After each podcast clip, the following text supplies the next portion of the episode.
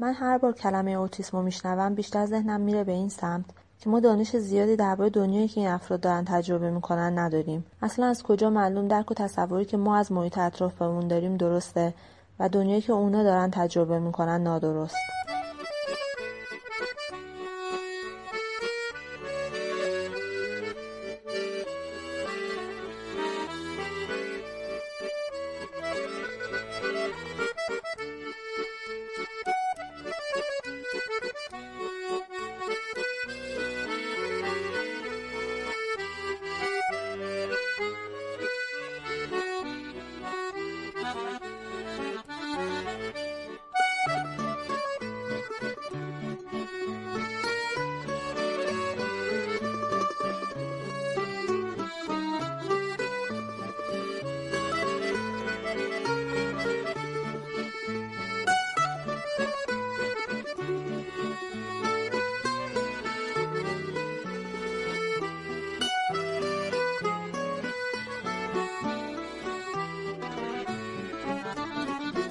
سلام اینجا نارادیو نا اپیزود نهمه. من پرهام هامون هستم و میزبان شما در این برنامه و موضوعمون اوتیسم و بزرگسالی.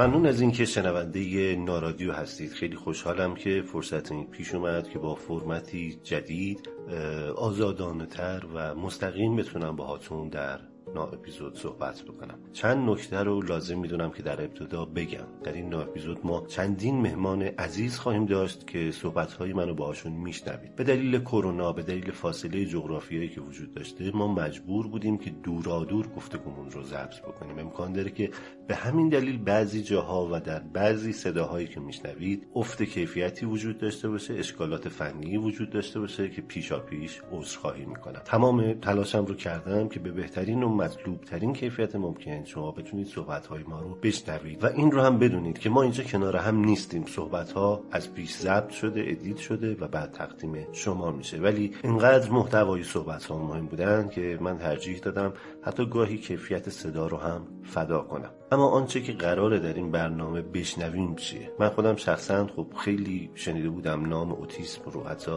در میدیاهای مختلف دیده بودم اما هیچ وقت اطلاعات دقیق و درستی در موردش نداشتم وقتی هم که سرچ می‌کنیم معمولا یه اطلاعات عمومی پیدا میشه اما دغدغه من بیشتر از این حرفا بود و هست و توی این مدت متوجه شدم که بسیاری هم مثل من هستن. دوست داشتم این ماجرا رو بیشتر لمسش بکنم و به نوعی سهمی هر چقدر کوچک برای آگاهی دیگران داشته باشم. در این نا اپیزود صدای خود شما رو به عنوان شنوندگان نارادیو میشنویم. با فراخانی که دادیم و شما مشارکت کردید یکی دو هفته پیش با یک کارشناس متخصص در این رشته صحبت می‌کنیم که با اختلال اوتیسم آشنا بشید. من هم سوالات خودم رو ازشون می‌پرسم و هم ایشون به سوالات تک تک شما که برامون فرستادید در قالب وایس پاسخ میدن. در بخش بعدی میریم با یکی از اعضای خانواده درگیر با اختلال اوتیسم صحبت می‌کنیم. دختر خانمی که یک خواهر 33 ساله کوچکتر از خودش داره که از طیف شدید اوتیسمه.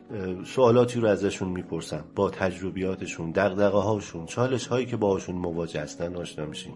اطلاعات خیلی خوب و درجه یکی از این اختلال بهمون به میدن.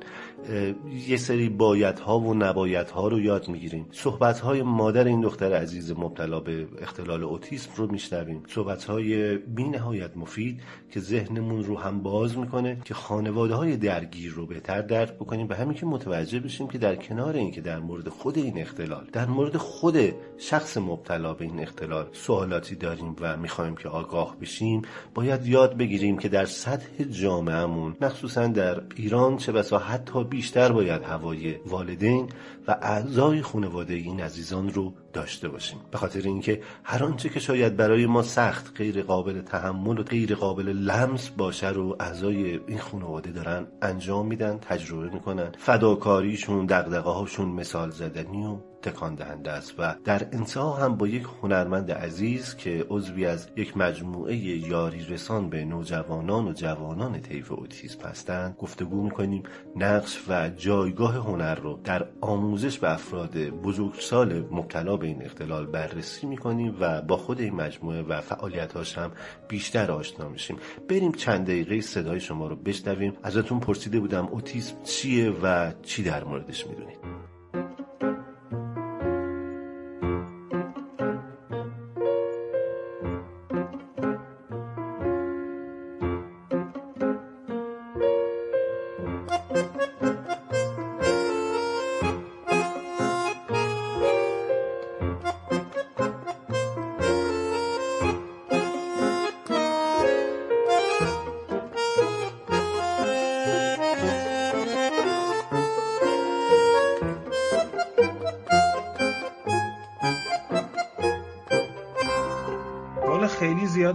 نمی‌دونم ولی تا اونجا که می‌دونم یه نوع بیماری در زمینه نقص ارتباطه. یعنی آدمایی که اوتیسم دارن توی ارتباط برقرار کردن یه خورده مشکل دارن. ممکنه خیلی خوب بفهمن خیلی خوب درک کنن خیلی آدمای باهوشی باشن ولی تو ارتباط برقرار کردن یه خورده مشکل دارن. اوتیسم یک نوع اختلال رفتاریه یه جور عدم تمرکز عدم برقراری ارتباط با دیگران و یه سری وسواسای فکری خاص. نمی‌دونم ولی می‌دونم بیماری خیلی بدیه و اینکه داروهاش بسیار بسیار مشکل گیر میاد و تا جوریه که خیلی خیلی هم دارو روش جواب نمیده تا اونجا که من اوتیسم یه بیماری ذهنیه که معمولا حالا میگن ارسیه و گاهی به صورت مادرزادی از همون اول هست یعنی مشخص گاهی بعد از حالا چند سال ممکنه مشخص بشه. بعضی خیلی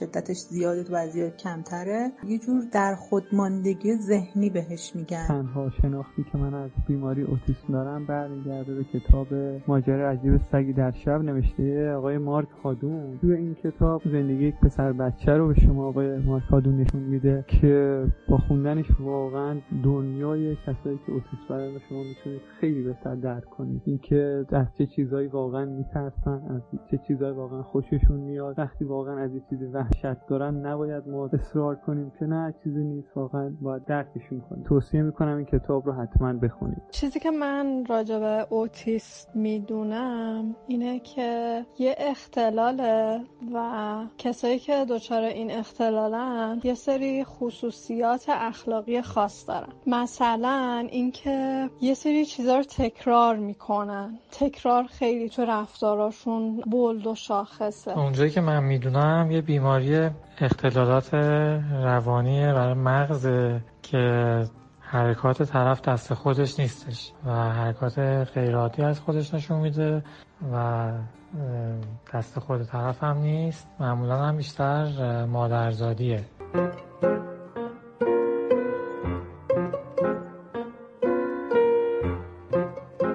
در این حد می‌دونم که یک نوع بیماری هست و اطرافم ندیدم و برخورد نداشتم با همچین بیمارانی که اوتیسم دارن. یه اختلال عصبی روانیه که ظاهرا برای بچه های یعنی تو بچه های زیر سه سال خودشون نشون میده و هرچقدر بزرگتر میشن تو ارتباط گرفتن با جامعه پیرامونشون به هی مدام به مشکلات بیشتری می‌خورن و تا یه جایی که دیگه نمی‌تونن ارتباط بگیرن و این باعث مش ساید افکت های مختلفی میشه مثل مریضی های جسمی دیگه مثل دیابت مثل چاقی مثل در خودماندگی که این باز خودش افسردگی میاره انزوا میاره. اینجوری که متوجه شدم مثلا مثلا هیچ وقت دست نمی‌داد با من. همسن خودم هم بود. بعد می‌گفت که یه وردش تعریف می‌کرد. گفت من الان پنج ساله مثلا مامانم منو دست نزده. یعنی نذاشتم بهم دست بزنم یه جور اختلال روانیه که حالا از بعد به تولد با آدم هست. می‌دونم که اوتیسم نوعی در خود ماندگیه.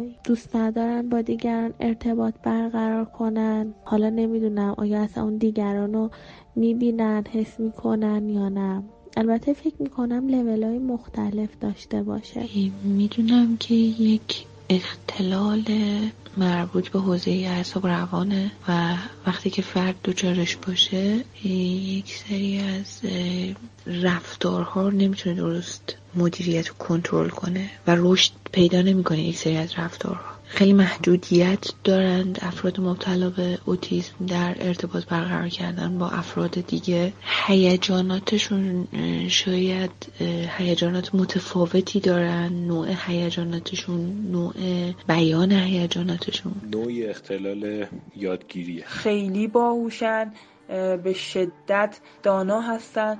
نگهداریشون خیلی سخته. خب بیشتر توی کودکی آدما این داستان مشخص میشه و تشخیص داده میشه و بروز می‌کنه. عموما تا جایی که خاطرم هست زیر مثلا سه چهار سال بچه ها درگیر این داستان میشه یکی از مسائل دیگهش اینه که خب آمارش توی پسر ها کلا به نظر بیشتره. یعنی بحثای استرسی و فشارهایی که توی زندگی روی جنین میاد از طریق مادر و حالا رفتارهای خانوادگی و جامعه و اینا می‌تونه یکی از عوامل موثر باشه روی تا اونجایی که می‌دونم یه بیماری مربوط به روابط اجتماعی یعنی بیماری روانی اجتماعی و کودکان درگیرش هستن یعنی از کودکی در واقع مشخص میشه که این بیماری وجود داره. فکر می‌کنم معنی فارسیش هم در خود موندن در خود ماندگی همچین چیزایی بود. قبلا کنم یه خونده بودم. تو روابط اجتماعی بچه ها مشکل دارن. خیلیاشون با تماس فیزیکی مشکل دارن. عکس العمل نشون میدن. نظر بهره هوشی چیزی از بقیه آدم ها کم ندارن. توشون هنرمندای خیلی خیلی خوب هست. کسایی که موسیقی خیلی خوب مینوازن خواننده های خیلی خوبی نقاشی خیلی خوب می‌کشن. ارتباطشون با هنر خلاصه خیلی نزدیکه. ولی با آدم ها نمی‌تونن مثل مثل بقیه ارتباط برقرار کنن. ارتباطشون با آدم ها متفاوته.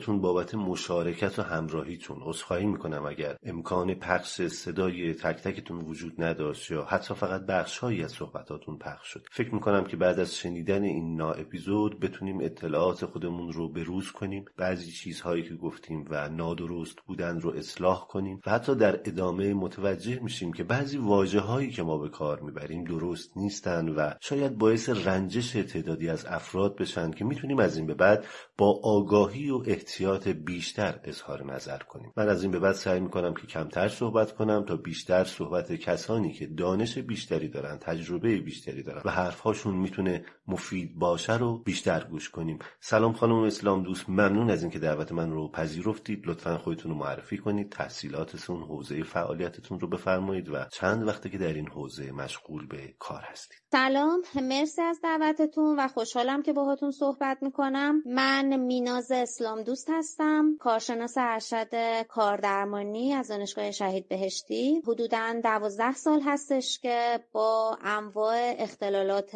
روانپزشکی و جسمی همکاری می‌کنم. از جمله اوتیسم اختلال یادگیری اختلالات انواع سندروم ها و در خدمتتون هستم. ممنونم ازتون. در مورد اختلال اوتیسم برامون بگید. موضوعمون اوتیسم و بزرگسالی سعیمون بر اینه که گذر کنیم از دوران کودکی اما اول با تعاریف باید بیشتر آشنا بشیم. اختلال اوتیسم چیه؟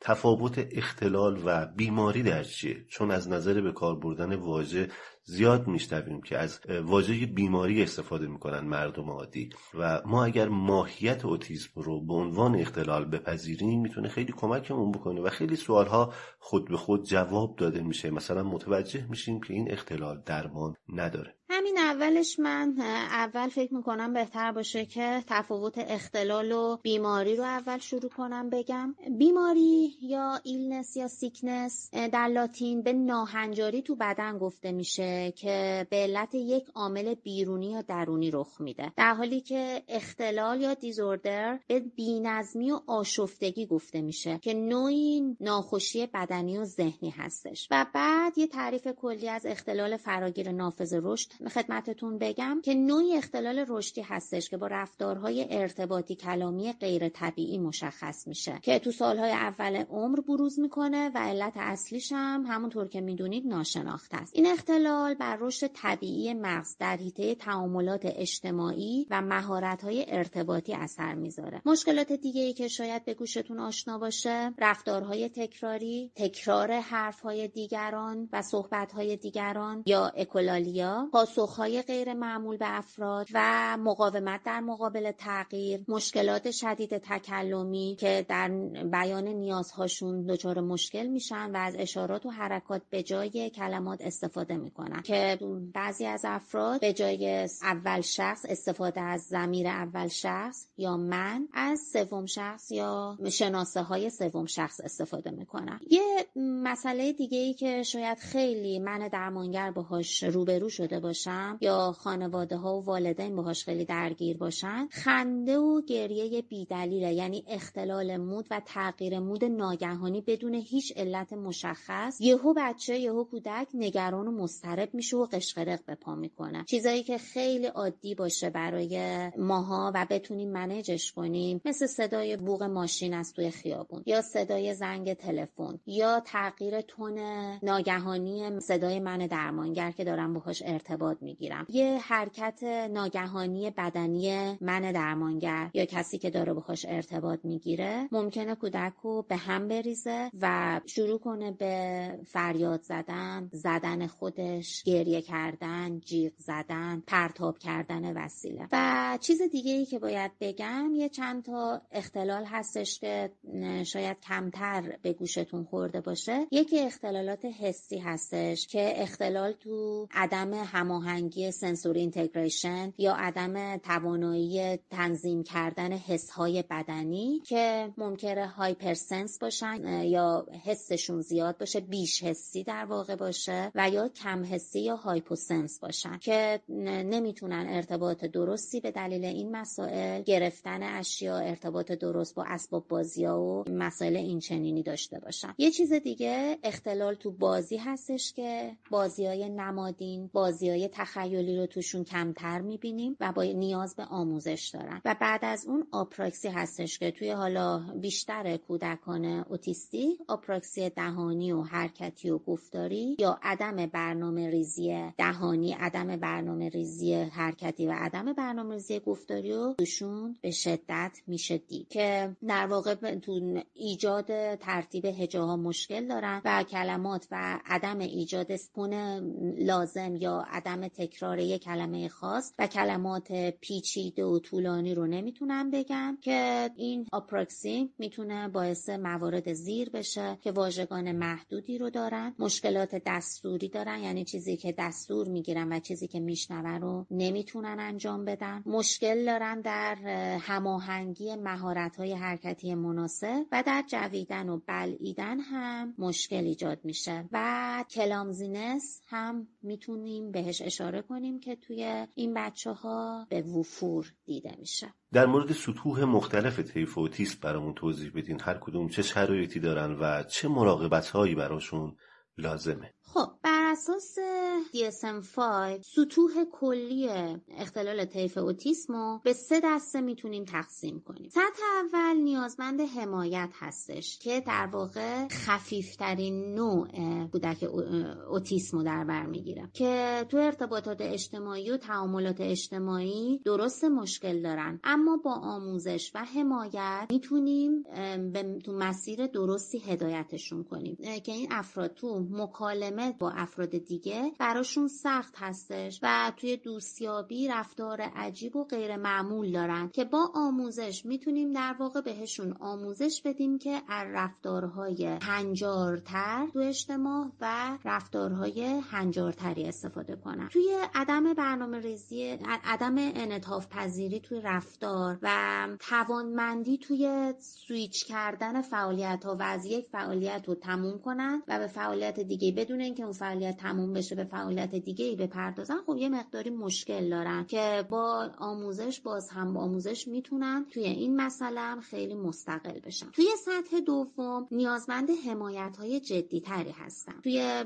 رفتارهای کلامی و ارتباطهای کلامی و غیر کلامی نقص بارز دارن و کاملا قابل دیدن هستش و بسیار سخت با افراد ارتباط برقرار می‌کنن. که همونطور که گفتم توی سطح یک توی سطح دو هم همینطور هستش که عدم تحمل تغییر و عدم انعطاف پذیری رفتاری دارن و یا رفتارهای تکراری و کلیشه‌ای دیده میشه درشون که به مراتب بیشتر از سطح یک هستش. تو سطح سوم نیازمند حمایت های بسیار جدی از طرف خانواده هستند که اختلال شدید و توامندی های ارتباط های اجتماعی دارند و برای ارتباطات اجتماعی و ارتباطات کلامی از جواب های مختصر و گفتار چند کلمه استفاده می کنند که بعضا بیمعنی و بدون توجه به سؤال طرف مقابل یه سری سالاد کلمات تحویل شنونده میدن. اینکه جواب های بیمعنی و به نظر نامفهوم به شنونده میدن در واقع به خاطر شنوایی ناسالم یا بینایی ناسالم نیستش. دستگاه عصبی شنوایی سالمه. دستگاه عصبی زبان گفتاری سالم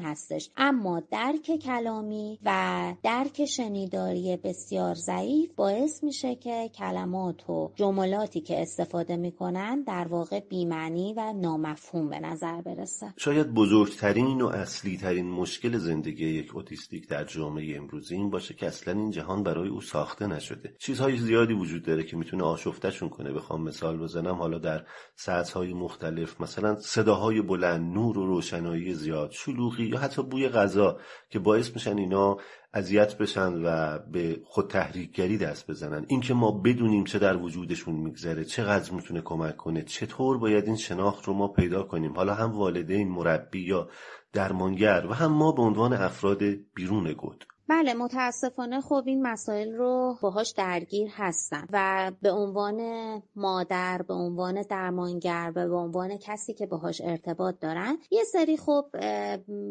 راهکارها هستش که به طرز معجزه آسایی می‌تونه تغییر بده این مسائل رو. یکی از اونها خاموشی هستش یا اینکه بیاعتنایی آگاهانه داشته باشیم به رفتار اشتباه کودک که هیچ بازخوردی به رفتار بدخلقی کودک در هنگامی که به هم ریخته و کاملا بدخلق شده نباید نشون داد. که برای تاثیرگذاری این راه حل نیاز به کوشش و سماجت سماجت در بیتوجهی هستش. اینطور نباشه که یک بار بیتوجه باشیم یک بار توجه کنیم که کودک بیشتر گیج میشه. این عدم هماهنگی رو متوجه نمیشه و نمی‌دونه که نمی‌تونه برنامه ریزی کنه در کنترل و مدیریت رفتارش. یکی دیگه می‌تونه یک پارچگی حسی یا سنسوری اینتگریشن باشه که توی به کودک تلاش کنیم و کمک کنیم که موازنه حسیش رو تو محیط هایی که لحاظ حسی دچار چالش میشه در واقع قرارش ندیم و یا اینکه از تکنیک های آی استفاده کنیم. تو محیط هایی که حالا مثل سینما که پر از نور و صداه تو محیط های مرکز خرید که خیلی شلوغه یا توی پارک هایی که خیلی جمعیت هستش یک عالم محرک های بینایی هستش که کودک باش مواجه میشه و آشفتش می‌کنه خب قرارش نباید بدیم. سوم اینکه یک محیط امن براش در نظر بگیریم و مطمئن باشیم که به خودش و اموال دیگران و اموال خودش آسیبی نمی‌زنه. چیزهای خطرناک که باعث میشه که حالا به خودش آسیب بزنه رو باید از دسترسش دور قرار بدیم. یه سری سرنخهای دیداری چیزایی که برای کودک خوشایند هستش مثل یه کارت های خاصی که بهش علاقه داره یه چیزی که نشون میده با اون در واقع آرومش کنیم. مسئله بعدی که خیلی توی کنترل خشم کودک کمک می‌کنه تغییر توجه کودک از محرکی که باعث خشمش شده مثل حالا شمردن یا انجام کارهای آشنایی که برای کودک خیلی بهش تسلط داره نیاز به تلاش و تمرکز و توجه خیلی زیادی نداره و براش خیلی خوشایند و در واقع اینقدر انجام داده توش خبره هستش. یکی دیگه هم وسایل صدادار و گاهی موزیکال باشه یا اینکه یه ریتم خاصی باشه که کودک دوست داره می‌تونه خیلی خیلی به کنترل خشم و کنترل مودشون کمک کنه. یه سری از کارهایی که می‌تونن افراد عادی می‌تونن در مواجهه با این بچه ها نشون بدن یکی از چیزهایی که واقعا می‌تونه به خانواده و خود کودک کمک کنه یکی این که صبور باشن. کارهای عجیبی که می‌بینن از کودک مثل اینکه مثلا پرتاب کردن گاز گرفتن زدن هل دادن یا عدم برقراری ارتباط چشمی عدم توجه به سوالی که ازش می‌کنی جواب ندادن یا عدم واکنش به صدا کردن اسمش. همه اینا رو باید صبور باشه و آدم عصبانی نشه و انگ نذاره رو بچه که این بچه یا درست تربیت نشده یا توی جامعه اشتباه بزرگ شده. این باعث میشه که هم والدین واقعا آسیب روانی بیشتری ببینن و هم کودک متوجه میشه احساس شما رو برخلاف اون چیزی که مردم میگن و توی رفرنس ها هستش توی تمام حالا رسانه های اجتماعی کودک اوتیسم معرفی می‌کنه کاملا احساس شما رو درک می‌کنه و می‌تونه متوجه بشه که آیا دوستش دارین یا اینکه ازش خسته شدین یا اینکه از دستش عصبانی هستین. و اینکه بهش خیره نشین. یه چیز دیگه ای که خیلی کمکش می‌کنه خیره نشین که باعث بشه این توجه غیر مستقیم می‌گیره و این مسئله چون به همش میریزه باعث میشه که این کار رو تکراری تر انجام بده هی پشت هم انجام بده. و اینکه اصرار نداشته باشین ارتباط بگیرین یا آرومش کنین. بچه داره فریاد می‌زنه. می‌زنه گاز می‌گیره پرتاب می‌کنه خانوادهش رو هل میده می‌زنه یا اینکه چنباتمه زده روی زمین اصرار نکنید که بخواین آرومش کنی یا یه راهکار به خانوادهش نشون بدی. این باعث میشه که باعث انزوا و گوشهنشینی بیشتر خانواده و بچه میشه. و دلسوزی بیجا و بیدلیل شما باعث میشه که باعث هیچ کمکی به خانواده نمیشه. و سوال کنید از والدین یا اینکه راهکار راهکاری که برای کودک خودتون کارساز بوده رو بخواین مطرح کنین. چون به نظر من درمانگر حالا من که عضو کوچیکی از جامعه کار درمانی هستم ولی حتی من فکر می‌کنم والدین متخصصترین و آگاه ترین عضوی هستن که با اوتیسم از اوتیسم آگاهی دارن و علمی که اونها در مقابل کودکشون دارن بسیار به مراتب بالاتر از حتی اساتید من هستش. من اینو بارها خودم واقعا با تمام وجودم لمس کردم. یک کار دیگه هم این که عصبانی نشین در مقابل کاری که می‌بینید اتفاقایی که می‌بینید در واقع عصبانی نشین. خونسردی خودتون رو حفظ کنید. اگر با شخصی که اختلال اوتیسم داره روبرو شدیم و مصادف شد با زمان به هم ریختگیش واکنش ما چی باید باشه و چطور می‌تونیم کمک کنیم؟ اصلا لازم ما کاری انجام بدیم؟ اگه مواجه شدیم با شخصی که حالا توی زمان به هم ریختگی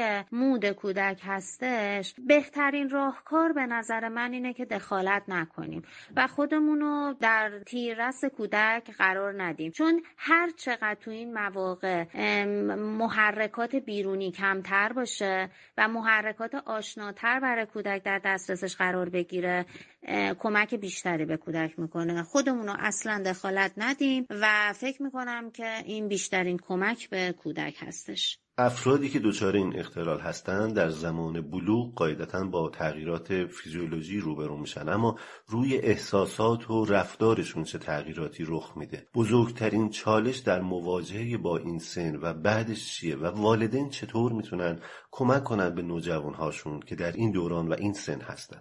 خب بلوغ جسمی توی افراد اوتیستیک و غیر اوتیستیک خب یکسان هستش که شامل رشد جسمی هستش هم تو دختران هم تو پسر. اما تکامل روانی شناختی و اجتماعیشون خب با هم متفاوته و کودکان توی طیف بیشتر دچار اختلال میشن در نتیجه با چالش های بیشتری همراه هستش. دخترون نوجوان اوتیستیک بسته به شدت اختلال درک صحیح از انجارهای اجتماعی ندارن. پس بیشتر والدین ممکنه از زمان بلوغ این افراد با رفتارهایی از اونها مواجه بشن که مقبولیت و پذیرش اجتماعی نداره. در نتیجه این موضوع باعث ناراحتی و سرخوردگی والدین و نوجوان میشه. به علت تاثیرپذیری بلوغ روانی و اجتماعی در نوجوان نه نوجوانان دارای حال اختلال اوتیسم و عدم رشد مهارت های بیان احساسات و برقراری ارتباط با دیگران این دسته از افراد درک صحیح از هنجارهای اجتماعی ندارند به همین دلیل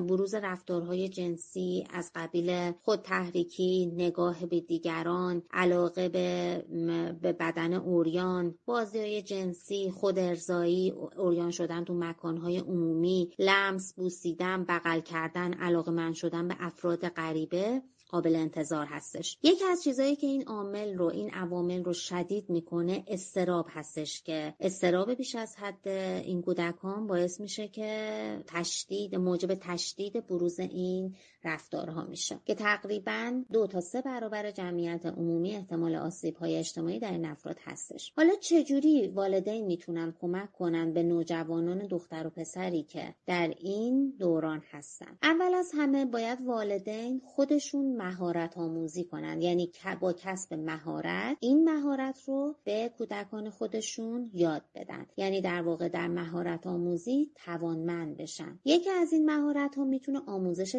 تصویری باشه. یکی از کارآمدترین راه های آموزشی در افراد دارای اختلال دارای این اختلال می‌تونه آموزش تصویری باشه. چون حافظه بینایی خیلی قوی تر هستش در این افراد تا حافظه شنیداری. و چیز دیگه ای که می‌تونه خیلی کمک کننده باشه آموزش اندام های مختلف بدن به ویژه اندام های خصوصی که با استفاده از شکل و تصاویر حالا شماتیک می‌تونه کمک کننده باشه و توصیه میشه. حریم خصوصی رو باید به اونها آموزش داد. باید به اونها گفت که مثلا لباسشون رو می‌خوان عوض کنن تو حتی توی خونه وقتی فقط مادر هست فقط پدر هست باید این رو تعمین بدیم توی حتی تو خونه ای که آشناس و هیچ محدودیتی نداره. فقط توی اتاق خوابت می‌تونی عوض کنی. یا مسائل مربوط به حفظ فاصله در برقراری ارتباط با اعضای درجه یک خانواده.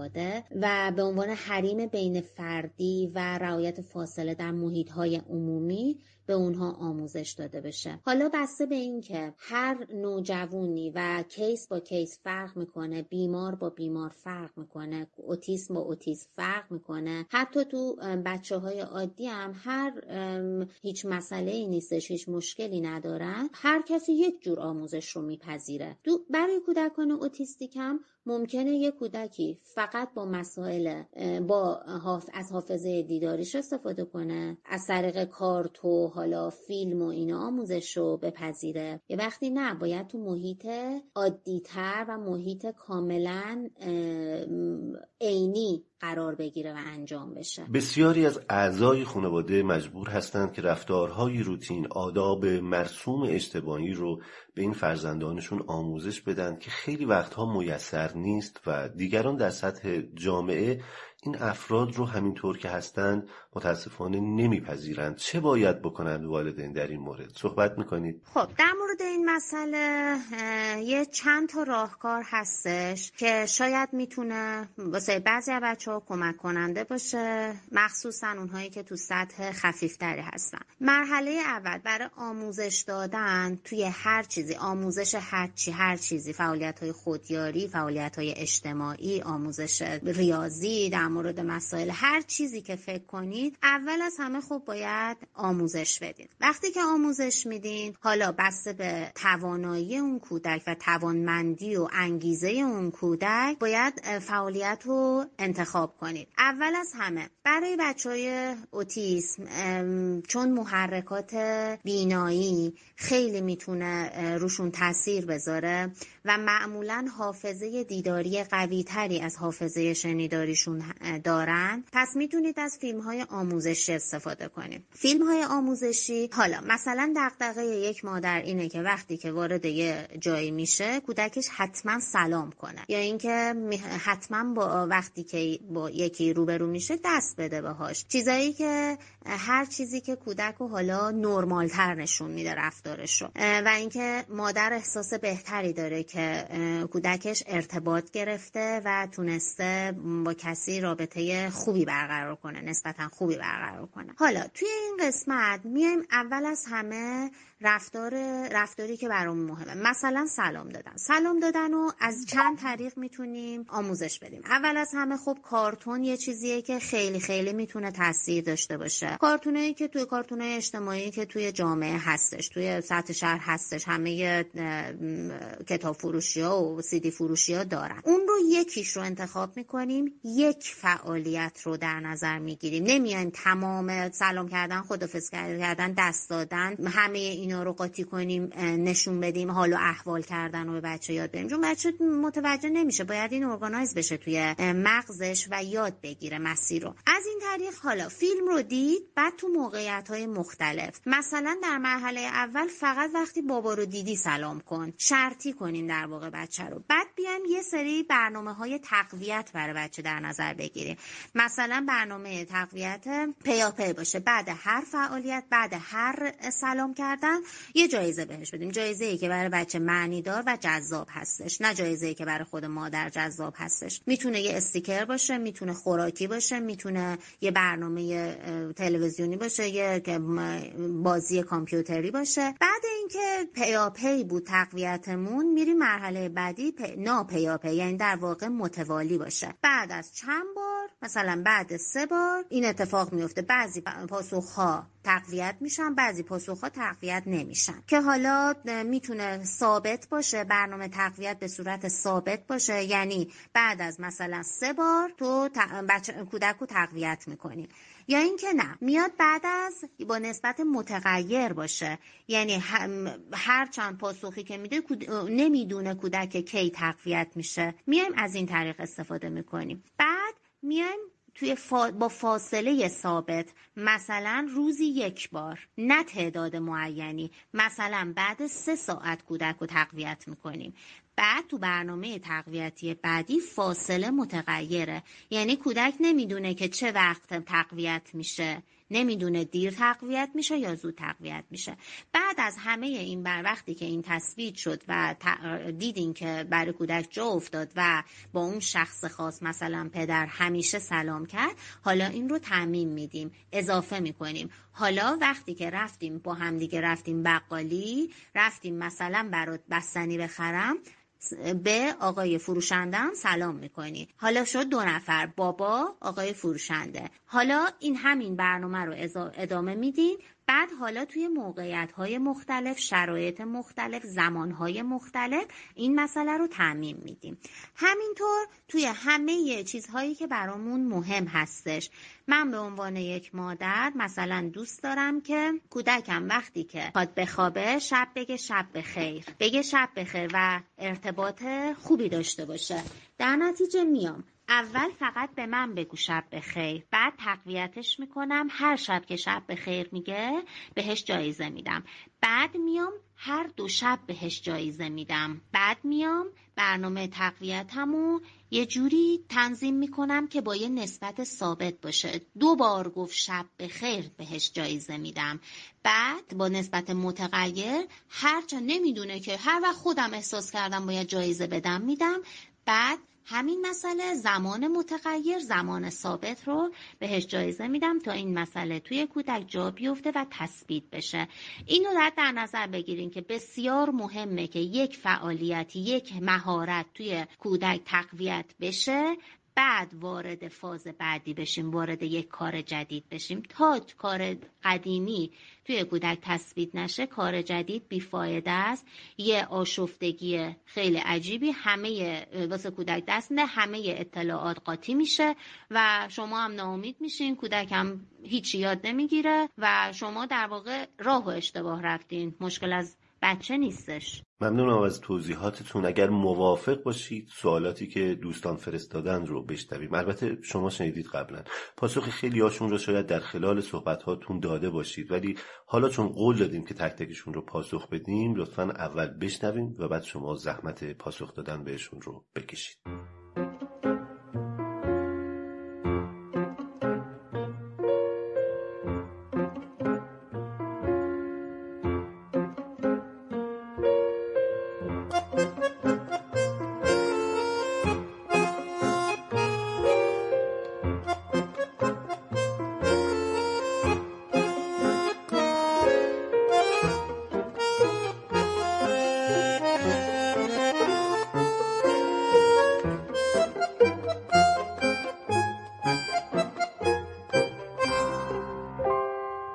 تا قضیه است. اول اینکه چه چیزی اصلا عامل به وجود آورندشه یا حالا اگر عامل به وجود آورندش فرض بکنیم که ژنتیکه چی باعث میشه که بیشتر بشه؟ چه کارایی باعث میشه که شانس یه آدم خدای نکرده توی این زمینه بیشتر میشه که اوتیسم بشه؟ و ثانیا اینکه تا اونجایی که من می‌دونم خیلی درمان خاصی نداره. شاید بشه یه آدم اوتیسمی رو یه خورده شرایطش رو بهتر کرد ولی شاید صد درصد نمیشه خوبش کرد. اینکه چه دستاوردهایی تا حالا علم داشته واسه مواجهه با این بیماری. من به عنوان یک انسانی که با یک آدم با اختلال حالا اوتیسم مواجه میشم من چجوری می‌تونم با این آدم تعامل داشته باشم؟ من باید چجوری این آدم درکش کنم؟ چون اینو شنیدم که این بندگان خدا به خاطر همه عدم تعادل توی سیستم های رفتاری حالا دریافتی اگر که درک نشن خیلی عصبی میشن خیلی هایپر میشن و من چجوری می‌تونم راهکارهایی داشته باشم که اینا رو بتونم باشون قشنگ تعامل بکنم. اینکه از اصلا به چه دلیل این پیدا میشه به چه دلیل یک فرد مبتلا به اوتیسم میشه؟ دوست دارم واقعا اینو بدونم که پسر خودم مبتلا نشه. اینکه آیا میشه مثلا تو همون سنین اولیه نوزادی مثلا تو همون سن پایین تشخیصش داد و مثلا همون موقع درمانش کرد که مثلا بدتر نشه اوضاع یا اینکه نه قابل تشخیص نیست؟ خیلی دوست دارم دلایلش رو بدونم. وقتی که صحبت از یه بیماری روانی اجتماعی میشه قطعا محیط اطراف خیلی تاثیر گذاره چه عواملی باعث میشه که این اتفاق بیفته به بچه ها و رفتارهای این بچه ها چگونه است؟ ما چه جوری باید باهاشون برخورد بکنیم؟ یعنی من اگر با یک پسری که یا یک دختری که یه همچین بیماری داره چه جوری باید برخورد بکنم باهاش؟ و راههای درمانش یعنی این اینا خیلی واسه من سواله که یکم بیشتر اصلا کلا بدونم ارتباط گرفتن با اینجور افراد رو.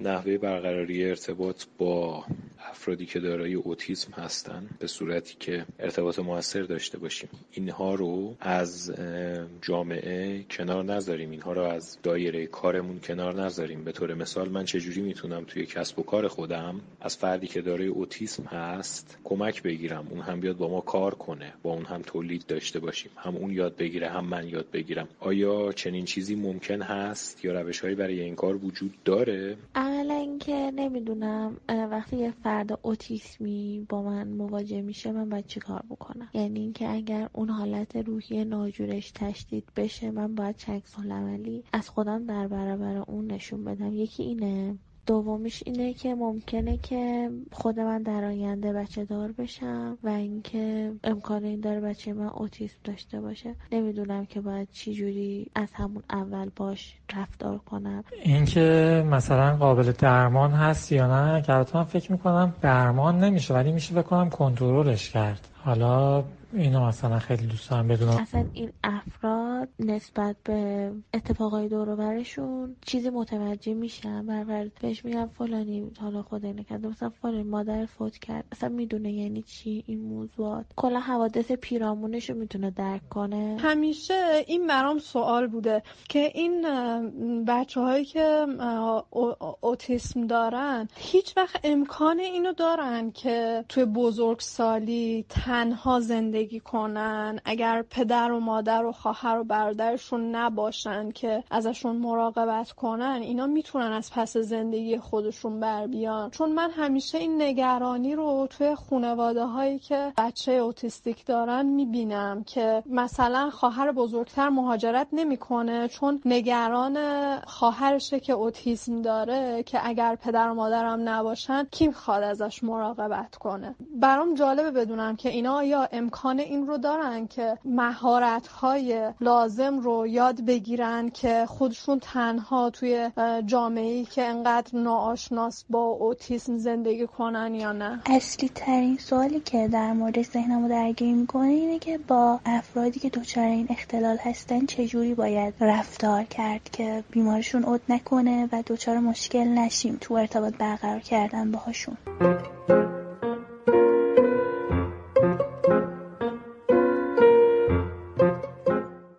بیشترشون تقریبا عمدتا در مورد علت اون صحبت کرده بودن و علت اون سوال کرده بودن. که همونطور که توی صحبت های قبلی من خدمتتون عرض کردم علتش مشخص نیستش و نمیشه درست بگه گفتش که علتش مثلا مثل سندروم دان کروموزومه و این مسئله این اتفاق به این علت اتفاق میفته و بتونیم جلوگیری کنیم یا اینکه درمان قطعی کنیم. مثلا بیماری کنسر مشخصه درمانش مشخصه چون یک بیماری کاملا شناخته شده است. ولی چون این اختلال اختلال معمولا همه چی رو در بر می‌گیره. یک طیفی هستش که یک عالم علامت داره و چون متاسفانه یک اختلال روانپزشکی هستش پس نمیشه گفتش که علتش کامل مشخصه. خب یه سری علت ها هستش که در مورد حالا ترانسمیترها یا اینکه در مورد نوروترانسمیترها یا اینکه در مورد یه سری هورمونا صحبت شده. ولی به طور قطعی نگفتن که این هورمون روی این مسئله تاثیر داره پس این قسمت رو درمان کنیم خوب میشه. پس نمیشه علت رو گفت. یکی دیگه اینکه خانواده خودشون رو سرزنش نکنن.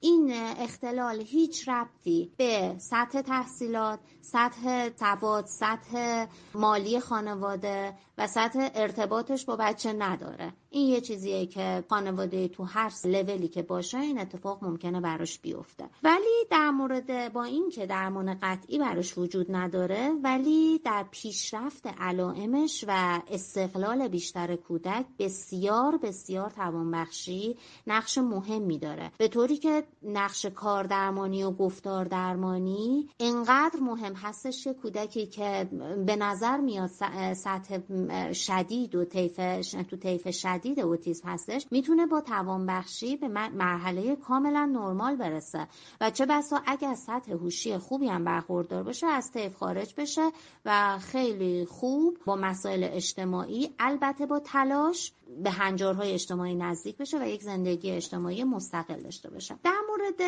اینکه آیا تشخیصش میشه روزهای اول تولد می‌تونه میشه تشخیص داد یا نه؟ خب یه سری نرم افزارا هستش که توی ایران متاسفانه ما نداریم ولی در سن هر چقدر زودتر من رفتارهای اولین رفتارهای اجتماعی که حالا تو کودک می‌بینیم چهار ماهگی هستش که اولین لبخندهای اجتماعی توجه به چهره آشنا واکنش به چهره آشنا دیده میشه توی بچه ها توی چهار ماهگی لبخندهای اجتماعی کودک شروع میشه. وقتی که حالا اگه خیلی حساس باشه آدم و خیلی ریزبین باشه شاید توی این مرحله بتونه آدم از این متخصص کمک بگیره و به مهارت های اجتماعی کودک اگه نقصی داره متوجه شد. ولی باز هم به نظر من بهتره معمولا تا یک سالگی که مرحله حرکتی کودک هم تکمیل بشه و از اون به بعد میشه که یک سال هم اگه تشخیص داده بشه فوق العاده زمان خوبیه و golden time ش رو هنوز از دست نداده. و اینکه اگه مهارت های پایه‌ای تقویت بشه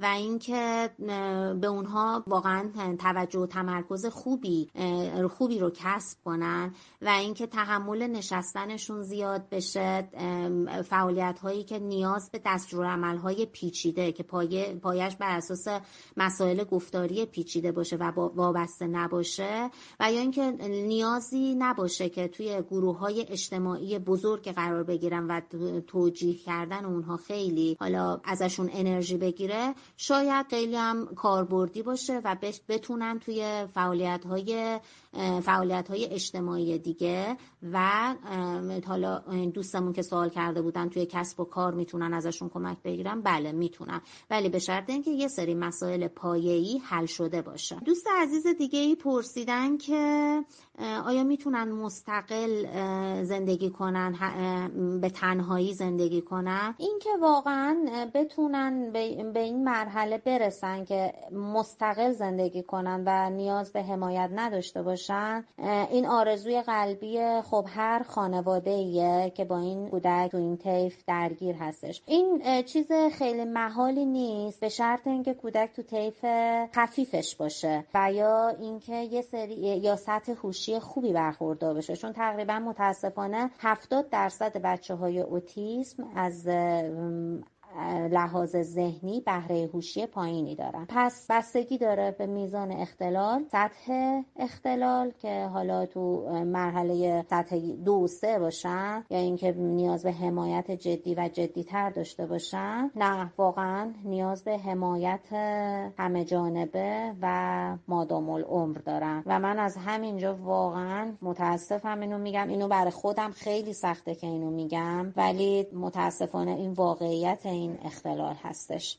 که نیاز به مراقبت همیشگی حمایت دقیق و عینی و واقعی و مادام العمر دارم. یه دوست دیگه دوست داشتن که بدونن در مورد چگونگی تعامل با این افراد. خب من تو قسمت های قبلی همونطور که گفتم یکی از مهمترین کارهایی که میشه واقعا در مورد این بچه ها انجام داد اینکه در موردشون باید صبور بود. در, مقابل در رفتار با این افراد باید خیلی صبور بود. ممکنه عصبی بشین مخصوصا اگه ارتباط نزدیکی داشته باشین. یک حرف رو ممکنه یک حرف ساده یک جمله ساده رو باید چندین بار در جمله های کوتاه و بدون حاشیه باید تکرار کنید. هیچ استعاره ای ضرب المثلی چیزی که نیاز به تفکر انتزاعی پیچیده داشته باشه خب نباید باشه. جمله های کوتاه و کاملا مشخص که شما فاعل داشته باشه فعل داشته باشه کاملا مفعول مشخص باشه یک کار. مثلا می‌خوایم بگین که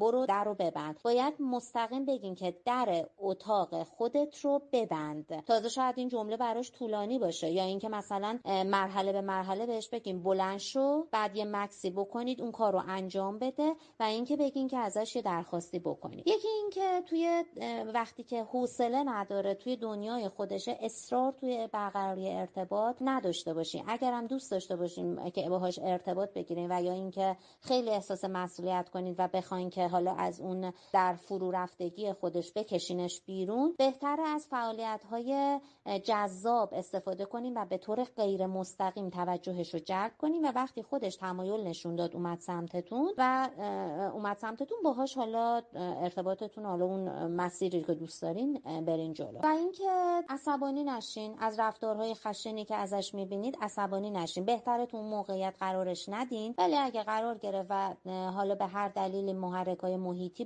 باعث شد به هم بریزه خیلی خودتونم مقابله به مثل نباید بکنین. در واقع بهتره که حالا از چیزایی که آرومش می‌کنه اگه میشناسینش میدونیدش مدل رفتاریشو می‌شناسین از اون استفاده کنین. یا اینکه از خانوادهش کمک بگیرین که آرومش کنه. و من فکر می‌کنم همینا رو انجام بدین هم ارتباط اجتماعیش خیلی خوب میشه هم با شما ارتباط می‌گیره هم حرف شنویش خوب میشه هم بسیار می‌تونین دوستی خوبی رو برقرار کنید. ممنونم خانم اسلام دوست بابت وقتی که در اختیار نارادیو قرار دادید. بی نهایت ازتون آموختم. امیدوارم که در ادامه مسیر زندگیتون موفق باشید. صحبت پایانی اگر دارید بفرمایید و این چنین گفتگومون رو به پایان برسونید قربان شما. خواهش می‌کنم. من هم خیلی خوشحال شدم که با پادکست شما آشنا شدم. در آخر چیزی که واقعا نوید دهنده است اینکه همین که رسانه های اجتماعی به این بیماری پرداختن خب این اعتماد به نفس رو به خانواده داده که وارد جامعه بشه و بتونه تعامل داشته باشه مردم بیشتر میپذیرن. دیگه لازم نیست مادر قایم کنه بچهش رو به دو آشنا نگه که یه همچین مشکلی دارم. خیلی از خانواده ها چند سال پیش اصلا بعد اینکه متوجه می‌شدن که کودکشون اوتیسم اوتیسم هستش قطع رابطه می‌کردن از فامیل و آشنا و خانواده و اجتماع. ولی خب به یمن کار خوبی که حالا توی رسانه های اجتماعی و سوشال مدیاها ما باهاش آشنا شدیم خب کار خوبی که حالا کردن این بودش که این اختلال رو شناسوندن و در واقع ما تونستیم بیشتر مردم عادی تونستن باهاش ارتباط برقرار کنن. در نتیجه این خب خیلی نوید بخشه که خیلی افراد دوست دارن که این مسئله رو بدونن ارتباط و سطح ارتباط و نوع ارتباط با این افراد رو یاد بگیرن خب امیدوارم در آینده شاهد چیزای بهتر اتفاقای بزرگتر و مسائل بهتری باشیم. موفق باشین. خدا نگهدار. راه رویامو چه زود دستید من یلدام شب دور از خورشید. باز پاییز شد و با چرخید و هوس چو گیاهی مرموز روید او روید و درخت از این همه درد چو نگاهم خشکید. تا دیروز قدمی بردار من رو باز به شروعش بگذار. تو زیبایی و بیپروایی و من که از این دلتنگی بیمار با من حوصله کن. در این شب کور تو همیشه دل یار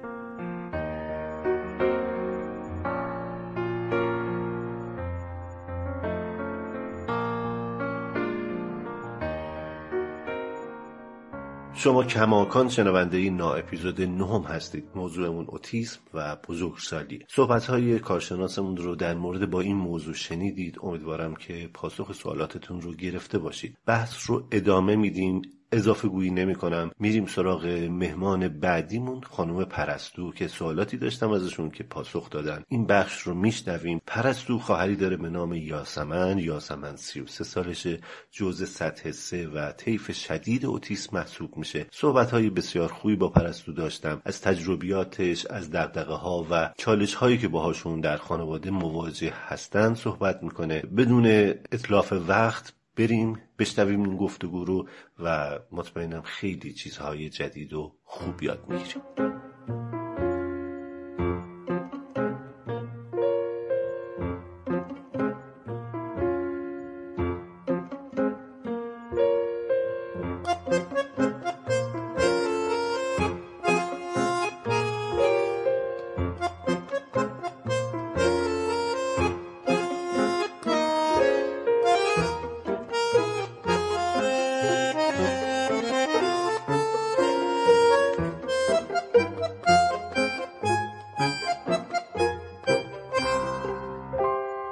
سلام پرستو مرسی از اینکه دعوت من رو پذیرفتی. خودتو معرفی کن. چند سالته چند تا خواهر برادر هستید؟ و بگو یاسمن چند سالشه؟ سلام مرسی از اینکه منو دعوت کردید به برنامهتون. من پرستوام سی و پنج سالمه یه خواهر دارم. خواهرم یاسمن دو سال از من کوچیکتره و سی و سه سالشه و آتیسمه ممنونم از تو. پرستو می‌دونم وقتی که خانواده پدر و مادر متوجه این اختلال در خواهرت شدن تو کوچیک بودی. ولی الان حتما می‌دونی که کی و چطور متوجه این تفاوت شدن. اون هم در دهه‌ای که در ایران شناختی نسبت به این اختلال وجود نداشته. سطح اختلال در یاسمن چقدره؟ چه اقداماتی کردن پدر و مادر و با چه چالش هایی مواجه شدن در اون سالها؟ یاسمن متولد دهه شسته و توی اون دهه شست ایران اختلال اوتیسم خب خیلی ناشناخته بود و یاسمن حدود سن سه سالگی خارج از ایران تشخیص اوتیسم گرفت عمده چالش هایی که پدر مادرم خانواده باهاش روبرو بودن سر ناشناخته بودن این مسئله بود. به خاطر اینکه خب مثلا آموزشی نبود کاردرمانی نبود بعد بعدها مدرسه ای نبود و حتی مدارس استثنایی دیگه هم اینا رو قبول نمی‌کردن. به خاطر که نوع برخورد با اینا خیلی متفاوت بود. و حتی پزشکی. پزشکی می‌تونم بهتون بگم مثلا پزشکای عمومی ما در می‌برد که نمی‌دونستن چه برخوردی باش بکنن. تا سالها دندون پزشکی قبولش نمی‌کرد و یاسمن جز طیف شدید به حساب میاد. اقداماتی که خب کردن برای مواجهه با این چالش ها خیلی زیاد بود. یعنی هر جایی می‌رفتن هر جایی. اول باید کلی توضیح می‌دادن در مورد اینکه اوتیسم چیه این چه جوریه و اصلا مشکل اصلی فید می‌شد به خاطر اینکه از صفر مثل این بود که از صفر داریم به همه آدم آموزش میدیم. آره فکر می‌کنم که با اینکه تو دهه 60 هم نیستیم الان باز این توضیح دادنه ادامه داره. سوال بعدیم رو اینجوری مطرح بکنم. ببین همه ما می‌دونیم که در خانواده ای که عضوی در اون دچار اختلال اوتیسم هست یک اندوه عمیق و یک خستگی وصف ناشدنی بین اعضای خانواده وجود داره و مسلما بار اصلی بر دوش پدر مادر هستش. تو از خودت بگو. بگو کی متوجه شدی که یه جای کار میلنگه و مشکلی وجود داره و کی و چطور اصلا متوجه شدی که اوتیسم چیه؟ یه جایی قبل از ضبط برنامه گفتی بعضی وقتها در این موارد ندونستن خیلی بیشتر کمک می‌کنه تا دونستن. این هم برام یه مقداری بازش بکن. من یه نقطه را به عنوان این که بگم که از اینجا متوجه شدم یا اصلا متفاوته یا اوتیسم داره نمی‌تونم بگم. اختلاف سنی من و یاسمن خیلی کم بود و من توی جریان بودم وسط جریان بودم. خیلی مواقع چیزی که من حتی میگم اینه که خب من اصلا جور دیگه زندگی نکردم. من هرچی یادمه تو این شرایط یادمه. برای همین یک نقطه نیست. من کاملا متوجه قضیه بودم. ولی از سن دبستان کاملا یادمه که برای دوستم توضیح می‌دادم. برای دوستم توضیح می‌دادم که خواهر من اوتیسمه. و دوستم خیلی خوب برخورد می‌کردن. این به همون چیزی که خودت هم گفتی اشاره داره. وقتی آدم ها یه اطلاعات غلط آگاهی غلط یا ناقصی نسبت به چیزی دارن نمی‌دونن که چه برخوردی در موردش نشون بدن. می‌بینی که حتی برخورد بدی نشون میدن. شاید مسخره کنن شاید مثلا اذیت کنن شاید مثلا توی اون عالم بچگی حرفایی رو که از خانواده شنیدن با خودشون بیارن بهت بگن. من اینا نداشتم چون همه در مورد اوتیسم صفر بودن و کسی رفلکسی نشون نمی‌داد مثلا من گفتم خواهر من اوتیسمه. بچه گفتن اوکی. و ما به ادامه بازیمون می‌رفتیم. ولی اینکه سوال ادامه داره. الان چون به اینم رفت داره همینجا به یه چیز کوچیک بگم. سوالا هنوز ادامه داره و سختتر شده پیچیده تر شده چون یاسمن بزرگ سال شده و همین که اون بزرگ سال شده همین اطلاعات غلطی یا ناقصی حتی به جامعه داده شده که مثلا یک تعریف کلی اوتیسم در خودماندگی اینا کلام ندارن اینا خیلی باهوشن و اینا. در حالی که خب این نیست. اون موقع ما با یه لوح سفید سفید طرف بودیم که مثلا طرف میگفتش که مثلا میبردیم پزشک نمی‌دونست چه برخوردی بکنیم مثلا می‌گفتیم دست بهش نزن این کارو نکن کار بکن. همه چی مثلا راه میافتاد. فرسایشی بود روند توضیح دادنه. اما حداقل رو دور میافتاد. الان یه دورم باید بحث کنیم. مثلا بحث کنیم که یکی مثلا میگه نه من دیدم به اینا میشه دست زد. یا مثلا یکی میگه که نه من دیدم اینا خودشون همه چی می‌فهمن خیلی باهوشن. در حالی که این نیست و این کار سختتر کرده. الان سوال ها و برخورد پیچیده تر هم شده. آره من فکر می‌کنم که هر کسی بر اساس تجربه شخصیش بر اساس مشاهداتش از کیس خاصی که دیده شروع می‌کنه به تحلیل و تعریف این اختلال. مثلا میشنویم که میگن بچه های اوتیسم خیلی باهوشن خب؟ ولی شاید این ذهنیت به خاطر دیدن چند تا کیس خاص به وجود اومده باشه و شاید بهتر باشه بگیم که چیزی از نظر هوشی از دیگران کم ندارن. در این مورد حرف می‌زنی برامون. ببین این چیزی که گفتی کاملا درسته. یعنی یک ذهنیتی که حالا یا صدا و سیما یا رادیو یا سایر رسانه ها دادن و همیشه سعی کردن یه استعداد ویژه ای از اوتیسمو بیارن معرفی کنن بگن بچه های اوتیسم این شکلی هن. این شکلی نیستن. اوتیسم شکل فیلم ها نیست. شکل اون چیزی که میارن توی تلویزیون نشون میدن نیست. وقتی میگن این بچه ها باهوشن دقیقا منظورشون اینه که اینا هوشی برابر با هوش ما دارن. چطور توی مدرسه ماها مختلفیم؟ یکیمون ریاضی خوب یاد می‌گیره یکیمون فیزیک خوب یاد می‌گیره یکیمون تو هنر خوبه. اینا هم همینن. و شاید منظور از این که میگن باهوشه اینه که این بچه ها آموزش پذیرن. سخت و آموزش پذیری این بچه ها خیلی محدودیت نداره بازه.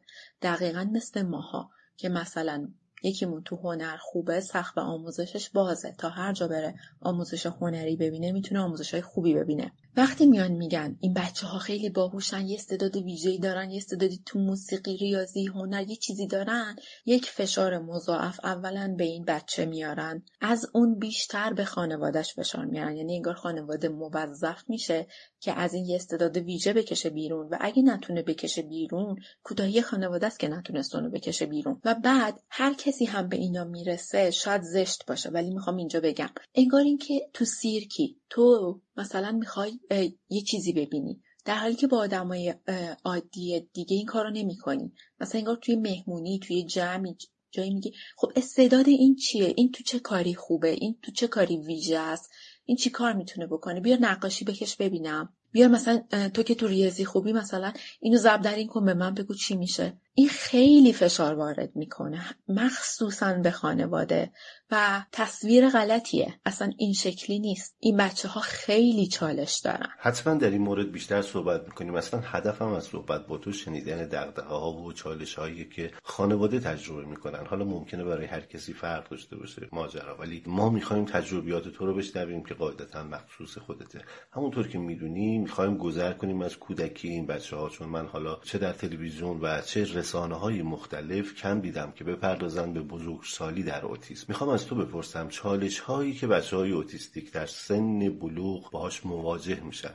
همینطور خانواده هاشون چه تغییرات شاخص و محسوسی رخ میده و چه چالش هایی رو تجربه کردید؟ در مورد این دوران و بعدش از تجربیات و مشاهداتت بگو. ببین دقیقا همینیه که گفتی. همیشه یه سری تعریف دادن از اوتیسم تعریف کلیشه بار و همیشه هم مثلا بچه های نهایت تا سن دبستان آوردن نشون دادن. گفتن اوتیسم این شکلیه. هیچ وقت اوتیسم بزرگسال به اون صورت نه نشون داده شده نه فکری شده. تقریبا تو حدودای سن 14 سال برای هر دو تا هم دختر هم پسر تغییرات بدنیشون شروع می‌کنه رخ دادن که تو سن بلوغن. حالا یه چند سال کمتر یا بیشتر. اینا رشد می‌کنن بزرگ میشن. اوتیسم از نظر فیزیولوژی کاملا مثل ماست. با ماها متفاوت نیست. قد می‌کشه و بزرگ میشه و جامعه با یه فردی طرفه که به نظرش بزرگساله و بعد مثل بزرگسال رفتار کنه. اما خب رفتار رفتار بزرگسال نه تنها نیست به خاطر سن بلوغ اینا دچار به همیختگی خیلی شدیدن. هر نوع تغییری توی این افراد به همیختگی خیلی شدیدی رو ایجاد می‌کنه. حالا فکر کن به یک چیزی مثل بلوغ هم خوردن و مشکلات پیچیده تر هم میشه. خانواده ها ماها تو خودمون درگیریم با این مشکلات. پسری که بزرگ شده دختری که بزرگ شده با بلوغش درگیره. دخترها پریود میشن پسرها بزرگ میشن و جامعه داره یه سوال عجیب غریبی می‌پرسه. مثلا میاد می‌پرسه که اینا پریود میشن اینا خودارضایی می‌کنن ازدواج اینا چجوری میشه؟ اینا مثلا وابسته میشن اینا نگاه جنسی دارن. همین ها رو آیا ما در مورد افراد عادی می‌پرسیم؟ یا مثلا احساس می‌کنیم که خیلی خصوصیه نباید پرسیده بشه. ولی می‌بینی که میان اینا رو می‌پرسن و حتی انتظار دارن جواب بدی. اینا جز بخشی نیستش که من بیام به کسی جواب بدم و بگم دارم آگاهی میدم نه اصلا آگاهی نمیدم. اصلا به آگاهی ارتباطی نداره. اینا خیلی سوالای خصوصیه. خانواده خودش درگیر اینه که به دختر پسر یاد بده چطوری بهداشتش نگه داره چطوری لباس عوض کنه. نمی‌دونم. ما درگیری فرهنگی داریم. کلی درگیری فرهنگی و حتی مذهبی داریم. می‌خوایم به دخترها حتی بیشتر بگیم که با این لباس نگرد با این لباس بیرون نرو. این مانتو رو باید بپوشی این روسری رو باید بپوشی. نمی‌دونم. آهان دست نده. جاهایی میری به آدما دست نده چون مثلا خب خیلی ها دست تو دیگه بزرگ شدی. حالا مثلا تا قبلش داشت دست می‌داد. یا بهش میگن دست نده. اصلا بچه نمی‌دونه چرا. و مدام باید اینو برای این تکرار کنی تا ملکی ذهنش بشه این کارا رو نکنه. و جامعه هم داره یه سری سوالای عجیب غریب می‌پرسه. یعنی واقعا اینا جزء سوالایی نیستش که به عنوان آگاهی بخشی بشه باهاشون برخورد کرد. یه بخش از این بزرگ شدن هم به این صورته که ببینید تقریبا تا حالا 14 15 سال یه سری مدارسی هست. بچه ها سرشون مدرسه میرن. بچه های طیف شدید که اصلا مدرسه نمیرن. فقط کار درمانی و مراکز ویژه خودشون رو لازم دارن که با خودشون با اینا کار کنن. و چرا مهمه که این مراکز ویژه اوتیسم باشن؟ برای اینکه باید مربی حرفه‌ای باشه توی برخورد با فرد سورپرایز نشه بدونه که این تو دوره بلوغشه تو دوره بزرگسالیشه به هم ریختگی داره. بعد با هر تغییری به هم ریختگیش بیشتر میشه. نسبت به فرد به فرد این بچه ها آگاه باشه بدون این جزء بچه هایی که لمس و دوست داره یا نداره. این جزء بچه هایی که مثلا پرخاشگری داره یا نداره. و مربی که مثلا با بچه های دیگه ای برخورد می‌کنه شاید توی برخورد با اینا خیلی سورپرایز بشه. و چالش از این سنی میشه که ما نیرو کم داریم. خیلی توی این حوزه نیرو کمه. نیرویی که بدون با بچه بزرگسال چطوری برخورد کنه؟ اکثرا ترجیح میدن که با بچه های کوچیکتر کار کنن و به این سن که می‌رسه تا سن 18 سالگی تقریبا به این وضعیتی می‌رسه که این بچه ها یا رها میشن یا منظورم از رهایی میشه اینه که توی از سیستم آموزشی حذف میشن. میشن زندانیای توی خونه. و از اینجا تمام بار و مسئولیت اینا روی دوش خانواده است. و خانواده واقعا فرسوده میشه. به خاطر اینکه باید یک سری سوال اضافه کاری رو جواب بده یک سری توضیحی رو جواب بده که اصلا حتی آگاهی دادن نیست. بعد با بچه درگیره که خب می‌خواد بره بیرون می‌خواد توی جامعه باشه. شاید حتی دلش بخواد بره مدرسه بخواد یه کارایی رو انجام بده. و اینها براش فراهم نیست. چه اشاره درستی داشتی در مورد سوالاتی که از خانواده ها پرسیده میشن باید کم کم یاد بگیریم که تفاوت بین سوالاتی که می‌تونن باعث آگاهیمون بشن مسمر سمر باشن رو با سوالاتی که از روی کنجکاوی داریم تشخیص بدیم. خیلی اگر سوالی ذهنمون رو مشغول کرده گوگلش کنیم. لزومی نداره که از اعضای خانواده بپرسیم باعث رنجششون بشیم یا معذبشون بکنیم. اینو من هزار بار میگم. ما شاید هیچ باری رو نتونیم از روی دوش خانواده این عزیزان برداریم. حداقل باری بر دوششون اضافه نکنیم و شاید همین چیزهای به ظاهر ساده برای ما باعث رنجش اونها بشه. تو صحبت دوستانی که در فراخان شرکت کردن رو شنیدی. از واجه هایی استفاده کردند که تاکید می‌کنم ناخواسته و شاید از روی ناآگاهی. مثلا بیماری مادرزادی ژنتیک. در موردشون صحبتی داری. مطمئنم اگر ایرادی وجود داشته باشه همه ما یاد می‌گیریم و نه تنها حرفهای خودمون رو اصلاح خواهیم کرد بلکه اگر یک جایی تو یک محولی حضور داشته باشیم دیگران رو هم کمک می‌کنیم که صحبتهاشون اصلاح بشه و به دانسته هاشون افسوده بشه. در مورد این واژه ها بگو چرا نباید استفاده بشن؟ بله نظر رو شنیدم. من متخصص نیستم. راجع به اینا نظر تخصصی نمی‌تونم بدم که چقدر درستن و چقدر غلطن. اما می‌تونم بهتون بگم که چیا آزاردهنده است و چیا باید گفته شه و چیا نباید گفته شه به قول خودت یه سری از اینا رو می‌تونی بری سرچ کنی و اگه واقعا می‌خوای اطلاعات درستی به دست بیاری باید انگلیسی سرچ کنی. توی منابع فارسی متاسفانه چیز قدیمی یا اشتباه زیاده. مثلا راجع به این که این ژنتیکی مادرزادیه و این چیزا. ببینید مثلا من بهتون بگم خب مادرزادیه من می‌دونم که منظورشون از کلمه مادرزادیه اینه که مثلا خب از اولی که به دنیا اومده این شکلی بوده یا مثلا ژنتیکیه خب مثلا وابسته به ژن میشه. اولا خب من راجع مادرزادی می‌تونم بگم که هر چیزی که ما باهاش به دنیا اومدیم خب مادرزادیه دیگه. حالا ما یه سری بیماری هایی داریم که از بعد می‌گیریم. بله اونا مادرزادی نیستن. اما ممکنه وابسته به ژن هم نباشن. اینا برای خانواده خیلی آزار دهنده است. جریانی که الان که هست خب تو می‌خوای بدونی مادرزادیه که جلوگیری کنی می‌خوای بدونی ژنتیکی که جلوگیری کنی. این موقعی که تصمیم به بچه دار شدن داری باید با متخصص ژنتیک در موردش مشورت کنی. وقتی تو به خانواده میگین مادرزادیه چیزی که اون داره میشنوه اینه که داره مقصر قلم داد میشه. اون احساس کوتاهی می‌کنه احساس عذاب وجدان می‌کنه. یا مثلا ازش می‌پرسی ژنتیکیه یعنی داری مثلا بهش میگی که این مثلا یه, اخ... یه اشکالی تو ژن تو بوده این اتفاق افتاده چطور واسه ماها این اتفاق نمیافته. اینا خیلی اذیتشون می‌کنه. شاید در طول مدت مشکلات انقدر زیادتر میشه متاسفانه که تو از این کلمات فاصله می‌گیری. ولی دارم میگم وقتی یک خانواده خودش با یک مشکل بزرگی طرفه که هنوز در موردش کلی ناشناخته داره و هنوز جامعه در موردش خیلی ناشناخته است. نیایم مشکل به مشکل اضافه کنیم.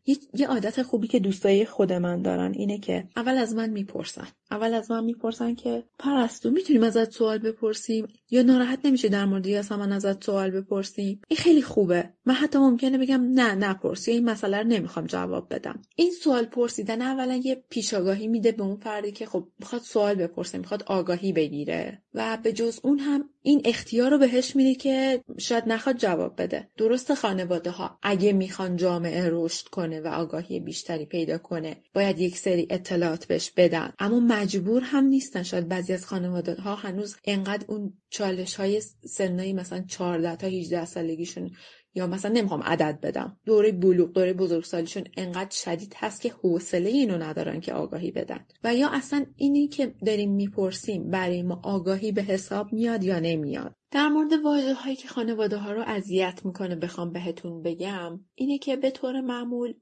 بیماری به چیزی میگن که تو بهش مبتلا شدی یک دوره ای داره و قراره که تموم بشه. ما با اوتیسم زندگی می‌کنیم. اوتیسم حقیقتش اینه که قرار نیستش که تموم بشه. یه جایی شروع نشده که یه جایی تموم بشه. همیشه با ما هست. برای همین اکثر خانواده ها دوست ندارن که به بچه هاشون گفته باشین بیماری اوتیسم داره. یا میگن طیف اوتیسم یا میگن اختلال اوتیسم که خب تعریف درست تری براش هست. یا اینکه به فرد مبتلا دوست ندارن که گفته بشه بچت اوتیسمیه.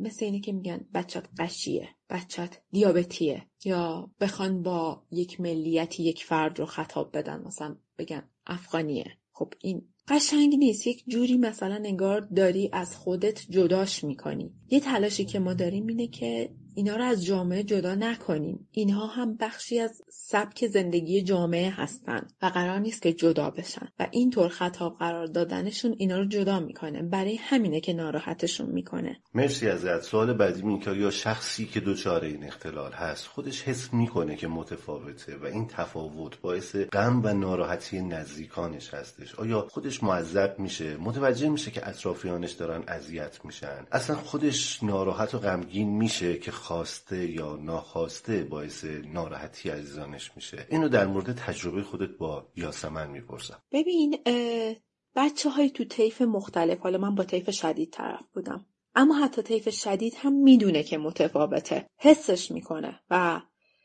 خیلی از بچه های توی وسط طیف بچه های مرزی که کاملا وسط طیف تا شدید هم مخصوصا توی سنین نوجوانی جوانی اصلا دوست ندارن در موردش صحبت بشه. دوست ندارن که جلوی نفر سومی هی بگن این اوتیسم داره اوتیسم چه جوریه یا مثلا راجع به اوتیسمش هی حرف بزنن. و نمی‌دونم ناراحت میشن به اون مفهومی که ما ناراحت میشیم یا نه. اما خب خوششون نمیاد در مورد این تفاوت صحبت بشه. متوجه تفاوت خودشون هستن. ببین اینا مفاهیم قراردادی ما رو ندارن. خب وقتی مفاهیم قراردادی ما رو ندارن این تفاوت براشون بار مثبت و منفی نداره. برای همین شاید رفلکسای ما رو نشون ندن اما کاملا متوجه هستن. وقتی رفلکسایی که ما انتظار داریم نشون نمیدن خیلی وقتا ما نمی‌دونیم که مثلا اینا ناراحتن یا نیستن. برای همین این بخش شاید برای خود من با, با کسی که با طیف شدید طرف بودم هنوز گنگ باشه. من از رفتارهای جانبی یاسمنه که حدس می‌زنم. خب این الان اینجوری کرد ناراحته. ولی اون, اون ناراحتی که ما به طور عادی انتظار داریم و نشون نمیدن. اینکه می‌دونن که عزیزشون رو ناراحت می‌کنن یا نمی‌کنن. ببین باز هم میگم بستگی داره که این کجای طیف قرار داره. برای کسی مثل یاسمن که توی طیف شدیده نه نمی‌دونه که داره ما رو ناراحت می‌کنه. اصلا فکر می‌کنه که این سبک زندگی خودشه داره زندگیشو زندگی می‌کنه و اصلا ما چرا باید ناراحت بشیم؟ من حتی فکر می‌کنم که در اون مورد خیلی به حس ما فکر نمی‌کنه.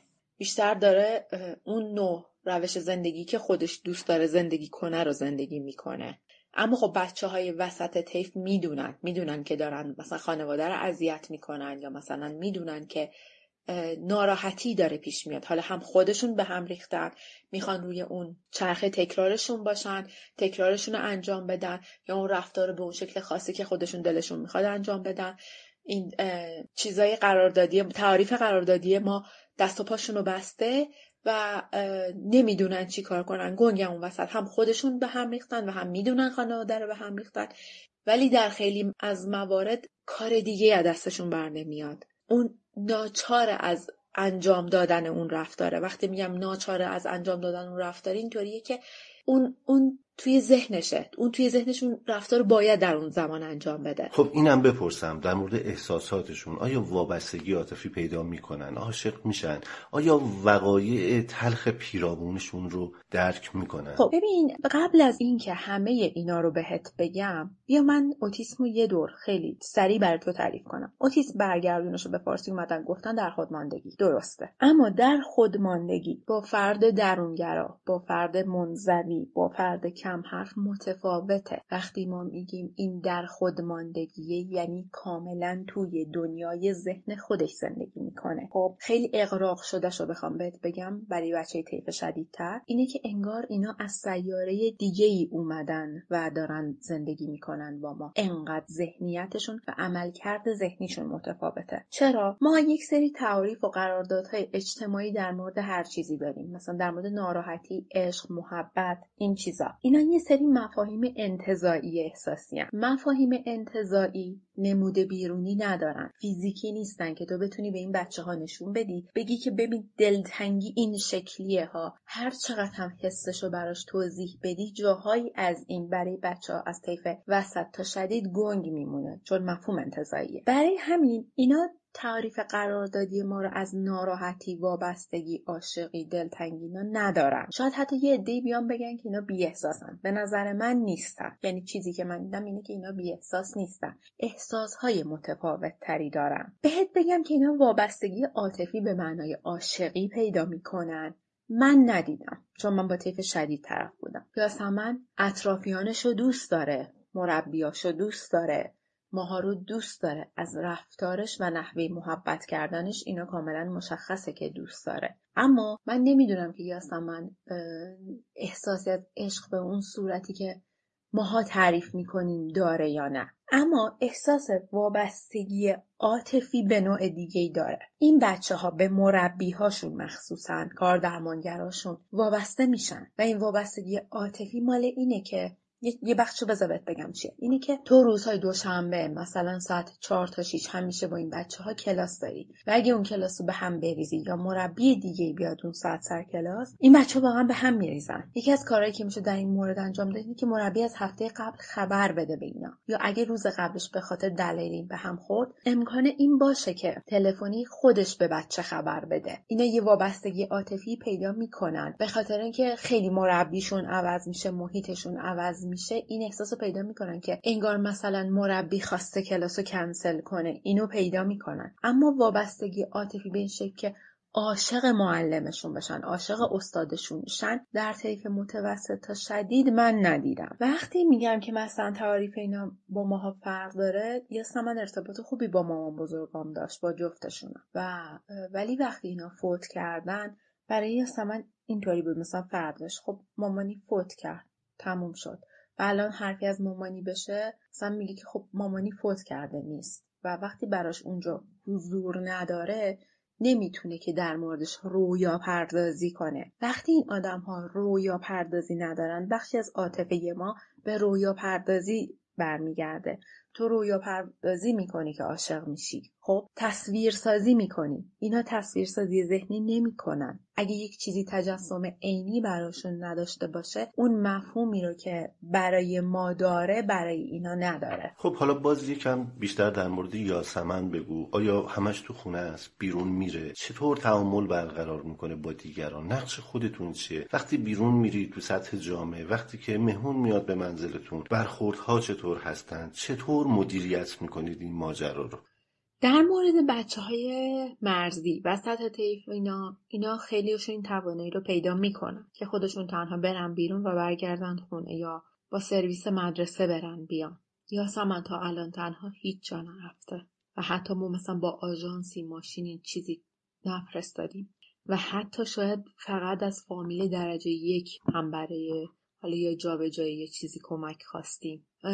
حتی به فامیل یکم دورتر هم یاسمن هیچ وقت نسپردیم. یکی اینکه خب یاسمن اولا تواناییشو نداره و اون فردی که می‌بره کاملا باید به موضوع آگاه باشه که این آدم اگه گمشه گم شد. این امکان پیدا شدن نداره. امکان اینکه آدرس بلد باشه نداره. با ما بیرون میره. بیرون رفتن اون تا تایمی دوست داشت. الان دوست نداره به طور دوره ای عادت های اینا تغییر می‌کنه. در مورد اینکه کسی میاد خونمون یا ما میریم جایی من همیشه یه همیشه یه همیشه با آدما اطلاع میدم. یعنی همیشه بهشون خبر میدم که وقتی فرد جدیدی میاد خونه ما من قبلش یه مسیجی یه ویسی چیزی میفرستم میگم که فلانی داری میای تا حالا نیومده بودی یا نمی‌دونستی. خواهر من اوتیسمه اینجوره اونجوره اینجور اونجور و اصلا نمیزن بگه می‌دونم نمی‌دونم. اون چیزهایی که در رابطه با یاسمن هست رو من بهش میگم. مثلا اگه اومدی دست نداد مثلا ناراحت نشو. یا اگه اومدی مثلا خیلی دوست نداره بهش دست بزنی. خودش میاد سلام علیک می‌کنه. خودش مثلا اینطوری.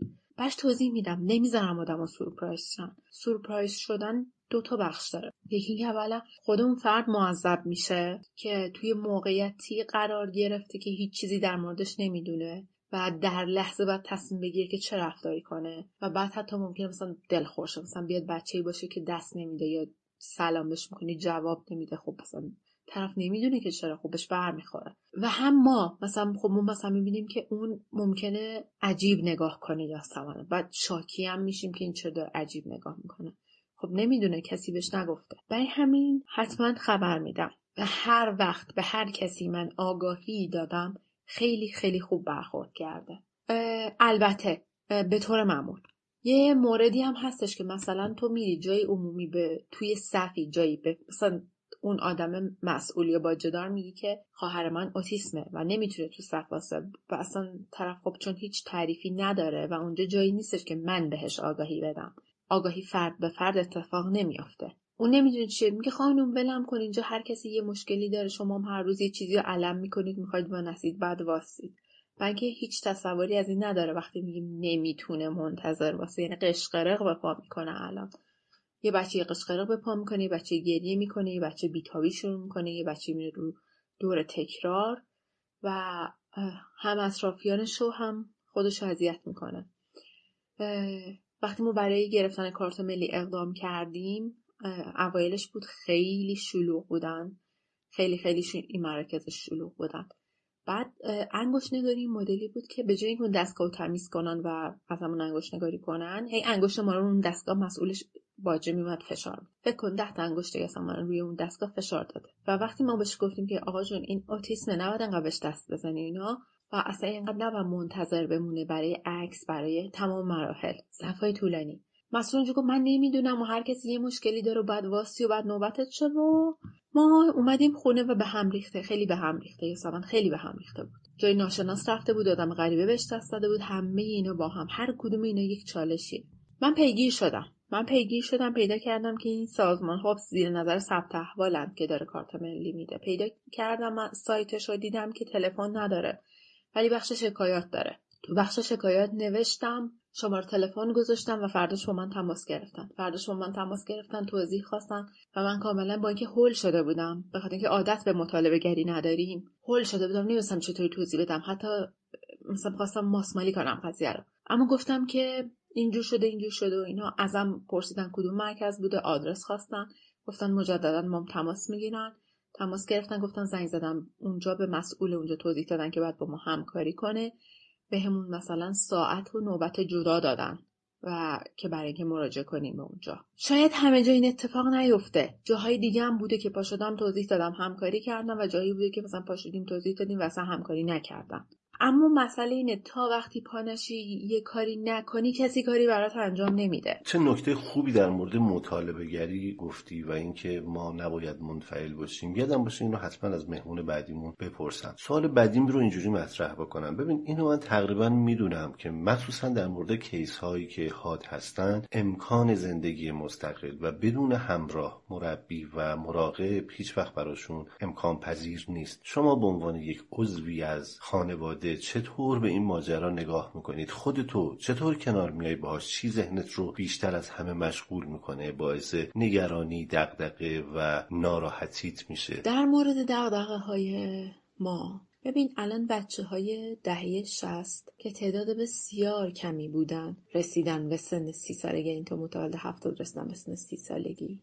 اوتیسم باز دهه هفتادی ها بیشترن دهه هشتادی ها خیلی بیشترن و اینا همینطور دارن زیاد میشن و هر چی دارن جلو میان خب بزرگسال دارن میشن. و ما در آینده نه چندان دور تعداد زیادی اوتیسم بزرگسال داریم که توی طیف متوسط بشدیدن و تنها نمی‌تونن زندگی کنن. من در مورد خودم بخوام بگم دغدغه ما خانواده ها بزرگترینش اینه که اینا بعد از ما چی میشن. کافیه تو فقط تصور کنی که یک نفر هر شب به این فکر می‌کنه که این بعد من چی میشه. و ما فکر می‌کنیم. نمی‌تونیم که فکر نکنیم. خیلی حرف بزرگیه. این بچه بعد من چی میشه؟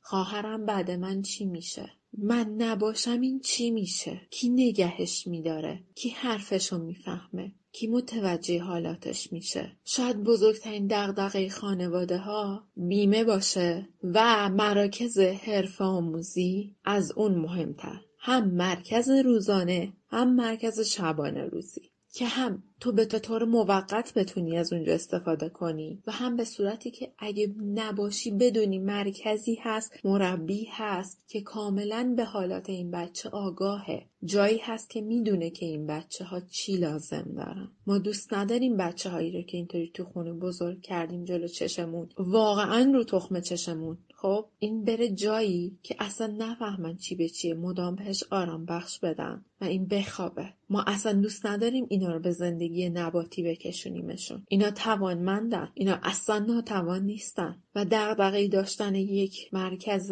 این مدلی دیگه این دغدغه در سطح دولت میشه. به خاطر اینکه وقتی بخش خصوصی وارد این ماجرا میشه خیلی داستانا براش پیش میاد. عمده ترین دغدغه من خواهر واقعا اینه که این چی میشه؟ من حتی بابت اینکه یاسمن شاید روزانه تو خونه حوصلش سر میره اعصابم خورد میشه. شاید بگی همه ماها تو خونه حوصلمون سر میره. ولی همه ماها به خودمون مربوطه که داره حوصلمون سر میره. ولی اینا نه. چون انگار از یه جامعه بزرگی بدون اینکه بخوان یا بدون اینکه درش دخیل باشن ارتباطشون قطع شده. و این دغدغه‌ای که من فکر می‌کنم حالا حالا ها دیگه با ما هست. مرسی ازت. حالا یکم فضا رو عوض کنم. ظاهرا بچه های اوتیسم ارتباط خوبی با هنر دارن. می‌دونم که یاسمن آواز می‌خونه. صدای خیلی قشنگی هم داره که حتما صداشو در خلال برنامه خواهیم شنید. در این مورد هم صحبت می‌کنیم. یاسمن آواز می‌خونه و آواز کاملا به صورت سنتی و به صورت کلاسیک آموزش دیده. همیشه معلم آواز داشته معلم آوازهای خیلی مختلفی داشته ارتباط خوبی با موسیقی داشته.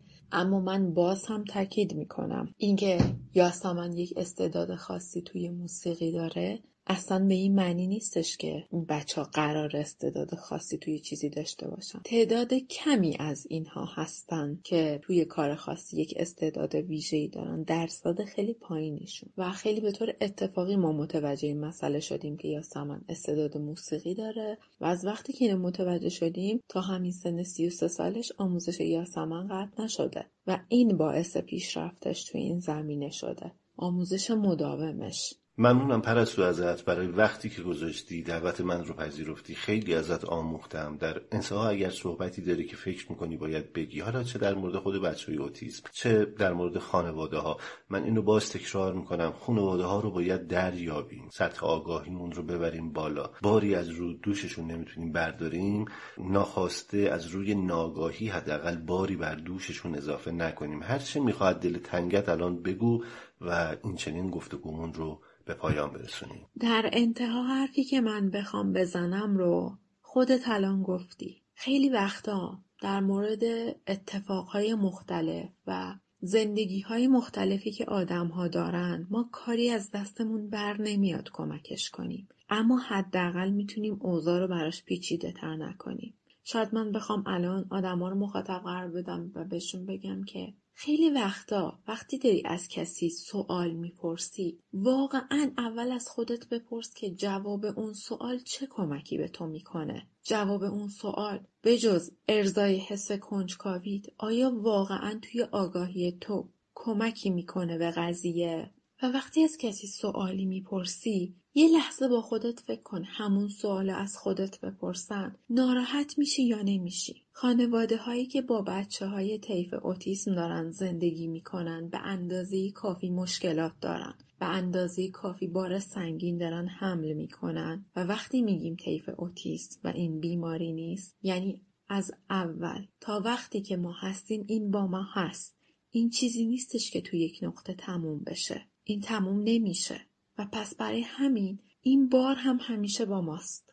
وقتی با یکی دارید حرف می‌زنید ازش سوال می‌پرسید یا کنکاشش می‌کنید ببینید واقعا لزومی داره این کاری که می‌کنید. اگه کمک نمی‌کنید آیا صرفا فقط می‌تونی یک سنگینی دیگه به سنگینیش اضافه نکنی؟ یعنی فکر می‌کنم این خودش یکی از بزرگترین کمک هایی باشه که بتونن بکنن. با سوالات مختلف تو سنین مختلف. در آخر من تشکر می‌کنم از شما. منو دعوت کردی به برنامت و وقت گذاشتی همه حرفامو شنیدی و این خیلی ارزشمنده و امیدوارم با چیزهایی که گفتم بتونم ذره ذره خیلی کم یک روشنگری ریزی کرده باشم.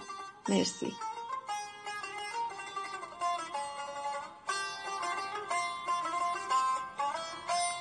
من که فرزنده این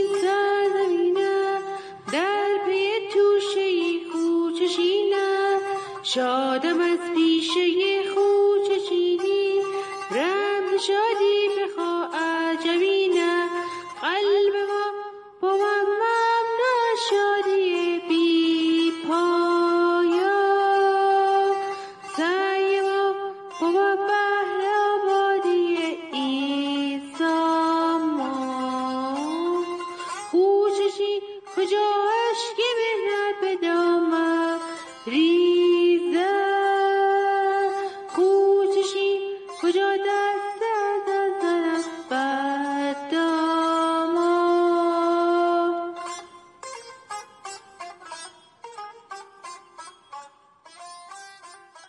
صدایی که شنیدید صدای آواز یاسمن خودمون بود.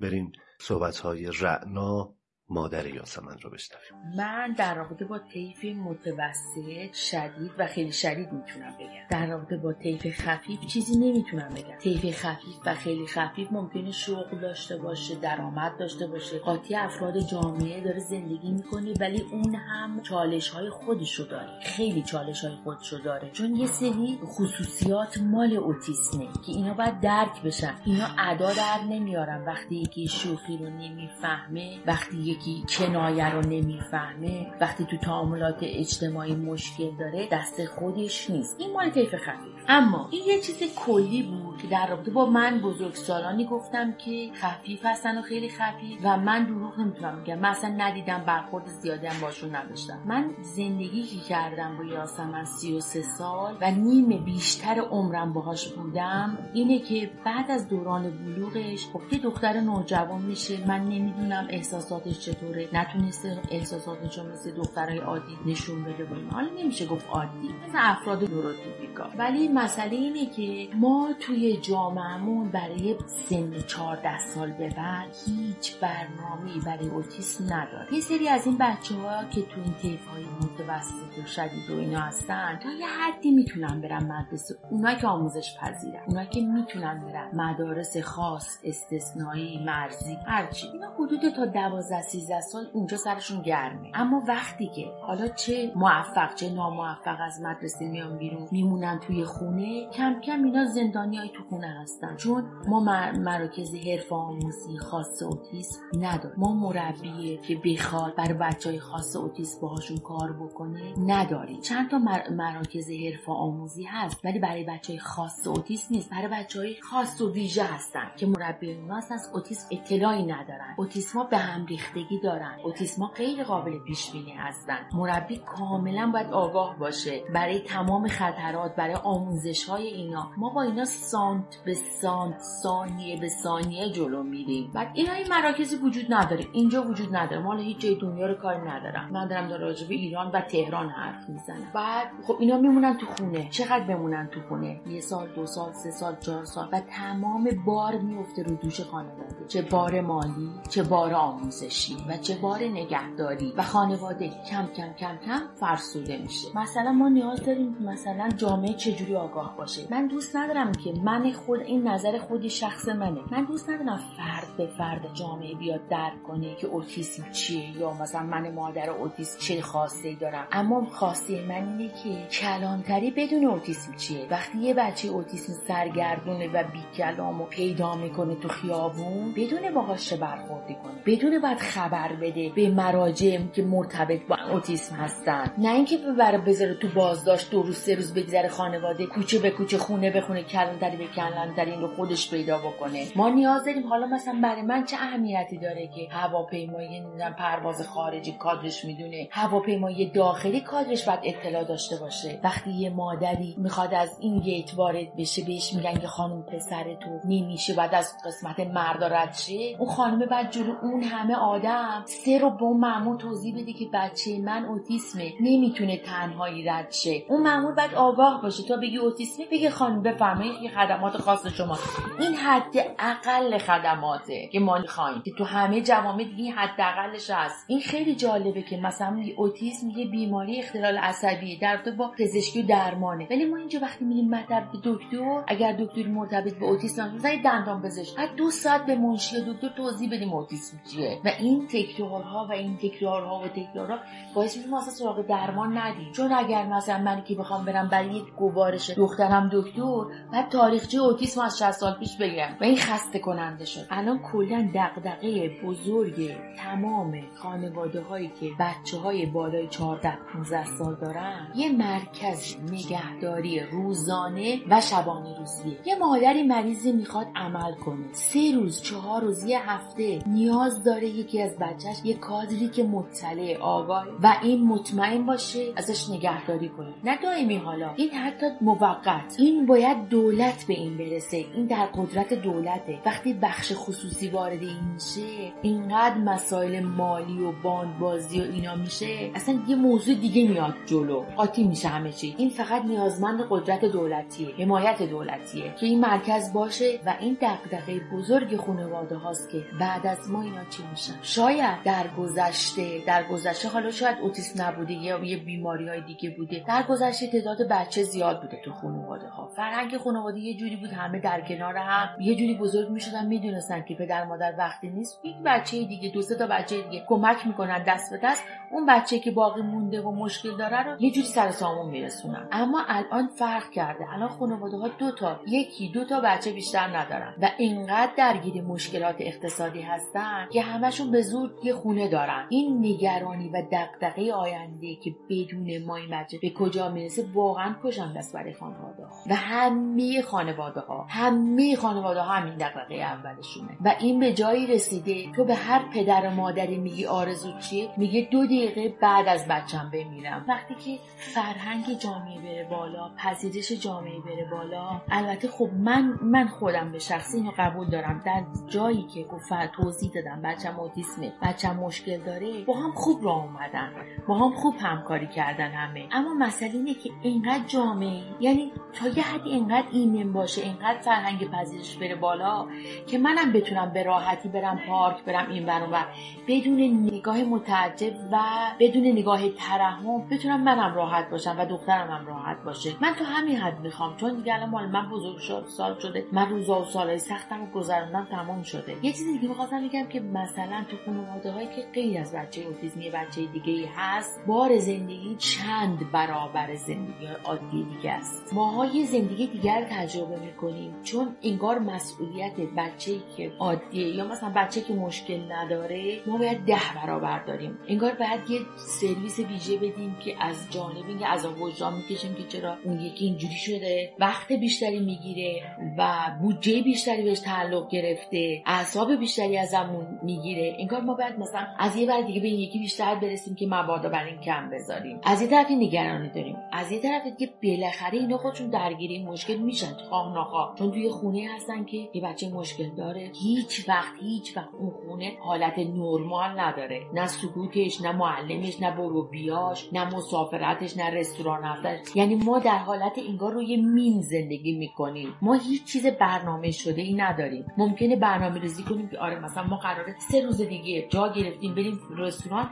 نیم ساعت قبلش بچه به هم ریخته. و همه برنامه ریخته به هم و اون باید توجیه کنی برای اون بچه سالم که چرا اینطوری شده و تقصیر هیچ کس نیست. اما خب پدر مادر عذاب وجدان می‌کشه. اونم بچه است دیگه اونم توجیه نمیشه. کم کم کم اینطور میشه که هم اون بچه کم کم از اجتماع زده میشه یا برعکس از خانواده فراری میشه. یا بیشتر من موردهایی که دیدم اون بچه بیشتر وابسته خانواده شده. یه جوری اونم انگار عذاب وجدان می‌کشه که اونم یه خدمات خاصی بده. خانواده که می‌شناسم دوست داشتن که بچه بذاره بره اونی که بیشتر چسبیده نتونسته الان تو خانواده های جوانتر و خانواده هایی که تازه تشخیص گرفتن یه سری تیپ های خاص و اینا روی کلمات و واژه ها خیلی حساسیت نشون میدن. مثلا باید بگیم بچه من در طیف اوتیسم قرار داره. نباید بگیم بچه من اوتیسمیه. نباید بگیم اوتیستیکه. ببینیم مهم نیست که چی بگم. مهم اینه که کمک کنن یاری کنن. مهم اینه که یه گرهی از این مشکلی حل بشه. حالا مثلا گیر این کلمات و اینا باشیم اینا به نظر من انرژی از آدم می‌گیره. بشینیم هی بحث کنیم که اینو با اوتیسم می نویسن با او می نویسن با واو می نویسن چرا گفتن اوتیستیک این توهین آمیزه. شاید هم خب من نظرم اینه. ولی به نظر من نه هیچ چیز نباید انرژی ما رو بگیره. ما به ذره ذره این انرژی نیاز داریم.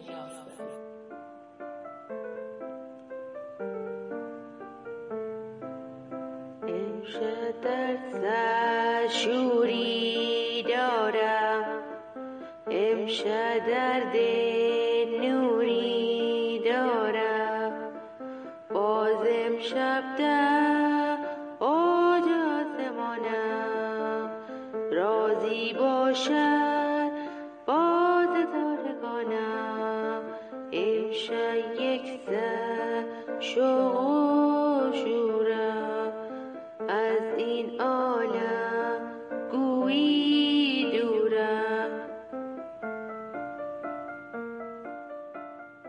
باز هم ممنونم که صبوری کردید و تا اینجای برنامه همراهمون هستید. فکر می‌کنم که صحبت هایی که شنیدید جامع و کامل بوده و احتیاجی به توضیح بیشتر از طرف من نداره. می‌دونم طولانی شده برنامه ولی موضوع موضوع مهمیه و مطمئن هستم کسانی که دغدغه دارن و دوست دارن که بیاموزند و براشون مهم این ماجرا دنبال می‌کنم برنامه رو. یک مهمون عزیز دیگه دارم یک هنرمند خوب آدم حسابی که با مجموعه خانه میتا همکاری می‌کنن.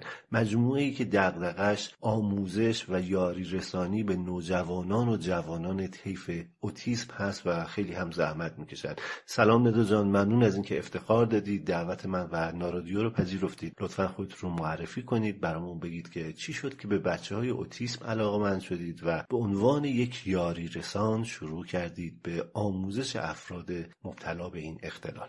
سلام پرهام جان. وقتتون بخیر. من خیلی ممنونم از دعوتتون. من نده شیرازی هستم مدرس عکاسی و گرافیک و به صورت اتفاقی با این بچه ها آشنا شدم. اون هم به این صورت که در یک نمایشگاهی که مرتبط بود با یک دختر خانمی که مبتلا به بیماری SMA بود و من در واقع برنامه تبلیغات اون نمایشگاه رو داشتم و حالا طراحی کتابشون رو یک نمایشگاه عکس بود که در واقع زندگی ایشون رو روایت می‌کرد. که دیگه در شرایطی بود که دیگه بعد از ویلچر استفاده می‌کرد و شرایط خیلی خاصی رو داشت. در اون نمایشگاه با یکی از اساتید و دوستان آشنا شدم جناب ممیز که ایشون به من گفتن با توجه به اینکه دغدغت و علایقت مرتبط با این گونه افراد هست بهتره که بیایی و یک مجموعه رو بهت معرفی می‌کنم برو ببین و ببین شرایطش به چه صورتی. خب من اصلا خب خیلی ساله که کار و شغل اصلی خودم مرتبط با عکاسی و گرافیکه. حالا چه هنرجویانی که تو نگارخانه داشتم چه تو دانشکده و چه حالا کارهای تبلیغاتی که به شکل مختلف و مجموعه های مختلف دارم کار می‌کنم. تصمیم گرفتم که یک روز در هفته رو به صورت در واقع صرفا دلی و به خاطر حالا اون روحیات و اخلاقی که دارم برم و با این بچه آشناشم با توجه به اینکه قبلا یک اطلاعات خیلی کمی در مورد اوتیست داشتم. مثلا اینکه می‌دونستم که بچه های خاصی و ارتباط گیری باهاشون خیلی راحت نبود. اما چون خب در اطرافم هرگز ندیده بودم کسی که در واقع دچار اختلال اوتیسم باشه. هیچ شناختی نسبت به این مجموعه نداشتم. طوری که دفعه اولم رفته بودم وقتی که بچه ها رو دیده بودم دیدم ای هر کدومشون یک شکلن. خب شما به حال بچه های سندروم دان یا حالا بچه های دیگه ای رو که دچار یک سری اختلالات حالا ذهنی یا رفتاری یا جسمی هستن تقریبا تو یک لولن. ولی این بچه ها با هم شرایطشون با هم فرق می‌کرد. هر کدومشون در که به ظاهر بسیار شبیه به انسان های عادی طوری که اصلا اگر عکس عملی حرفی یا صحبتی نکنن شما متوجه نمیشین که این بچه اوتیسمن. البته توی برخیشون. ولی خب بچه در یک شرایطی بودن که هر کدومشون متفاوت از اون دیگری بودن. تقریبا سه ماه چهار ماه در واقع یک روز در هفته می‌رفتم اونجا و پیشنهاد دادم که خب من عکاسی می‌کنم اجازه بدین که به صورت مستند مجموعه شما رو عکاسی کنم. خب مدیران اون مجموعه به دلیل اینکه خودشون داره فرزندان اوتیسم هستن یعنی خانواده اوتیسم اونجا رو تاسیس کرد و خیلی استقبال کردن با روی خوش پذیرفتن و من کار رو در این مجموعه به این شکل یک روز در هفته شروع کرد. یک روز در هفته ما هی زیاد شد زیاد شد و در واقع به دلیل علاقه شخصی خودم به بچه ها و بعد ادامه همکاری و در حال حاضر مسئول روابط عمومی اون مرکز هستم و در واقع به مدت هفت ماه که آموزش عکاسی رو اونجا شروع کردم و تقریبا دو ساله که با این مجموعه دارم همکاری می‌کنم. شما بزرگوارید. من یه نکته رو اشاره کنم. شاید من توی این چند هفته به واسطه این کاری که دنبالش بودیم انجام بدیم کمی با اوتیسم آشنا شدم و آگاهی پیدا کردم. لازمه که بگم که اصلا عنوان این برنامه موضوعش اوتیسم و بزرگسالی پیشنهاد سرکار خانم ندا شیرازی بوده و شما بودین که گفتید موضوع مهمیه که باید بهش بیشتر پرداخت. اینجا لازم می‌بینم که تشکر کنم ازتون. سعی می‌کنم کم حرف بزنم که از صحبتهای شما بیشتر استفاده کنیم. تا یادم نرفته اینطور سوالم رو مطرح کنم. چون در صحبتی که با پرستو داشتیم اشاره خوبی به مطالبه گری ما از سازمان های مختلف داشت. قول داده بودم این ازتون بپرسم. به دو نکته برای ما اشاره کنید. یکی سطح آگاهی که مردم باید داشته باشن و چقدر لازمه و دوم آگاهی و اشرافی که مسئولین ما باید داشته باشن. ما چطور می‌تونیم در این آگاهی دادن سهیم باشیم؟ مثلا من پیشنهاد میدم نامه بنویسیم پروپوزال بدیم پیگیری کنیم به نوعی تلاش کنیم و اون مطالبه گری رو از مسئولین داشته باشیم و یک نقشی در این زمینه ایفا کنیم. در این مورد برامون صحبت کنید لطفا. شما بزرگواری پرهام جان واقعا من همیشه ممنونتون هستم که چه تو اون مجموعه که در مرتبط با عکاسی محوین بود تشریف آوردین چه در بقیه موارد که در طول این مدت به حال وقتی تبلیغات مجموعه میتا و معرفی اون رو مشاهده می‌کردین همیشه به مجموعه ما ابراز محبت داشتین و پرسش و پاسخی که داشتین. این برای من همیشه جالب بود که شما چه از من چه از دوستان دیگری که تو این مجموعه بودن به خصوص در اینستاگرام همیشه پرسش داشتین و همین باعث میشه که الان این اتفاق خوب بیفته و ما فکر کنیم که و بخواهیم که این خواستن به نظرم خیلی مهمه که در واقع این کمک و یاری رو داشته باشیم برای بچه نکته که شما فرمودین در مورد اینکه من پیشنهاد دادم در مورد مسئله اوتیست و بزرگسالی. خب دلیل پیشنهاد من این بوده که خب من تو این مجموعه حالا اینکه عرض کردم افرادی که اینجا رو تأسیس کردن چون خودشون با این خانواده و با این شرایط و با این بهتر بگم این نوع گرفتاری زندگی آشنا هستن و بهتر می‌تونن راهنمایی کنن. خب همیشه دیدم که معضل و مشکلشون همین بوده. خب بچه تا یه سنی که خودمونم داریم خودمونم وقتی به سن بزرگسالی می‌رسیم به دنبال این هستیم که خودمون رو بیان کنیم توانایی هامون حتی خود فرد حتی خود شخص. من به عنوان خودم به عنوان یادمه که به زمانی که به سن نوجوانی رسیدم به دنبال معرفی خودم بودم. حالا با کارهایی که می‌تونستم با به هر طریقی حالا بر اساس نوع ساختار فرهنگی و خانواده متفاوت. ولی اونها هم همینن. یعنی چیزی مجزا از ما نیستن. مسئله ای که همیشه ما میگیم اگر بچه دوست نداره پیش اومده سر کلاس دوست نداره بره امروز دوست نداره کلاس نقاشی رو بره. نه اینکه به عنوان عادت. ما اجازه میدیم بچه خودش تصمیم بگیره یه جاهایی. پس این مشکل یک چیز کوچیکه که من دوست ندارم این کار انجام بدم. ولی وقتی نگاه می‌کنی در کنار همدیگه ممکنه که این مسئله اگر درست آگاهی رسانی نشه و درست بچه راهنمایی نشه دچار مشکل بشه؟ حالا اینکه من این مسئله رو با این عنوان عرض کردم خدمتتون دلیلش این بوده که اونجا این مسئله و این کمبود و این نوع آگاهی دادن به دیگران که اوتیست و بزرگسالی چه چیزهایی رو با خودش داره و چه کارهایی باید انجام بشه رو اونجا این مسئله رو من لمسش کردم و دیدم. نکته بعدی که فرمودین که من در مورد آگاهی هایی که مردم سطح جامعه باید داشته باشن. من اول از همه قبلم خدمتتون آرز شدم که من از تهران شروع می‌کنم. میشه من بگین که چون من افرادی که میان در واقع توی میتا خب همه تقریبا والدینی هستن که ساکن تهران هستن. و حالا میتا هم در مرکز تهران قرار داره تا بتونه که یعنی به همین با, همین نگاه در مرکز تهران قرار گرفته. تا بتونه که حالا قشرهای مختلف و از در واقع مناطق مختلف تهران بتونه خدمت رسانی داشته باشه. من الان ارزم اینه که ما توی تهران این رو داریم می‌بینیم. در صورتی که این مشکلات در شهرستان ها بسیار بیشتره. تهرانی که به هر حال میزان اطلاع رسانیش میزان در واقع مبلمان شهریش و آموزش و تبلیغاتش بیشتره باز هم ما می‌بینیم در تهران آگاهی وجود نداره. خب شما با والدینی صحبت کردیم که والدین اوتیست بودن و والدینی بودن که تازه سطحشون در یک رفاه نسبی بوده. حالا در حدی بوده که برخیشون می‌تونن برای بچه هاشون حتی پرستار جدا داشته باشن. ولی ما والدینی اونجا میان که اصلا همچین چیزی نیست. یعنی والدین بسیار درگیر مسائل اقتصادیه و حالا در کنار اون هم یک فرزند اوتیست داره که مجبوره که این فرزند رو بهش یه سری راهکار یاد بده. خب خودش علمشو نداره. یک مادر از کجا باید بدونه؟ چند تا مادر هستن که میان برن توی در واقع شبکه های اجتماعی اطلاعات بگیرن یا برن تو سایت های پیشرفته؟ در مورد مگه ما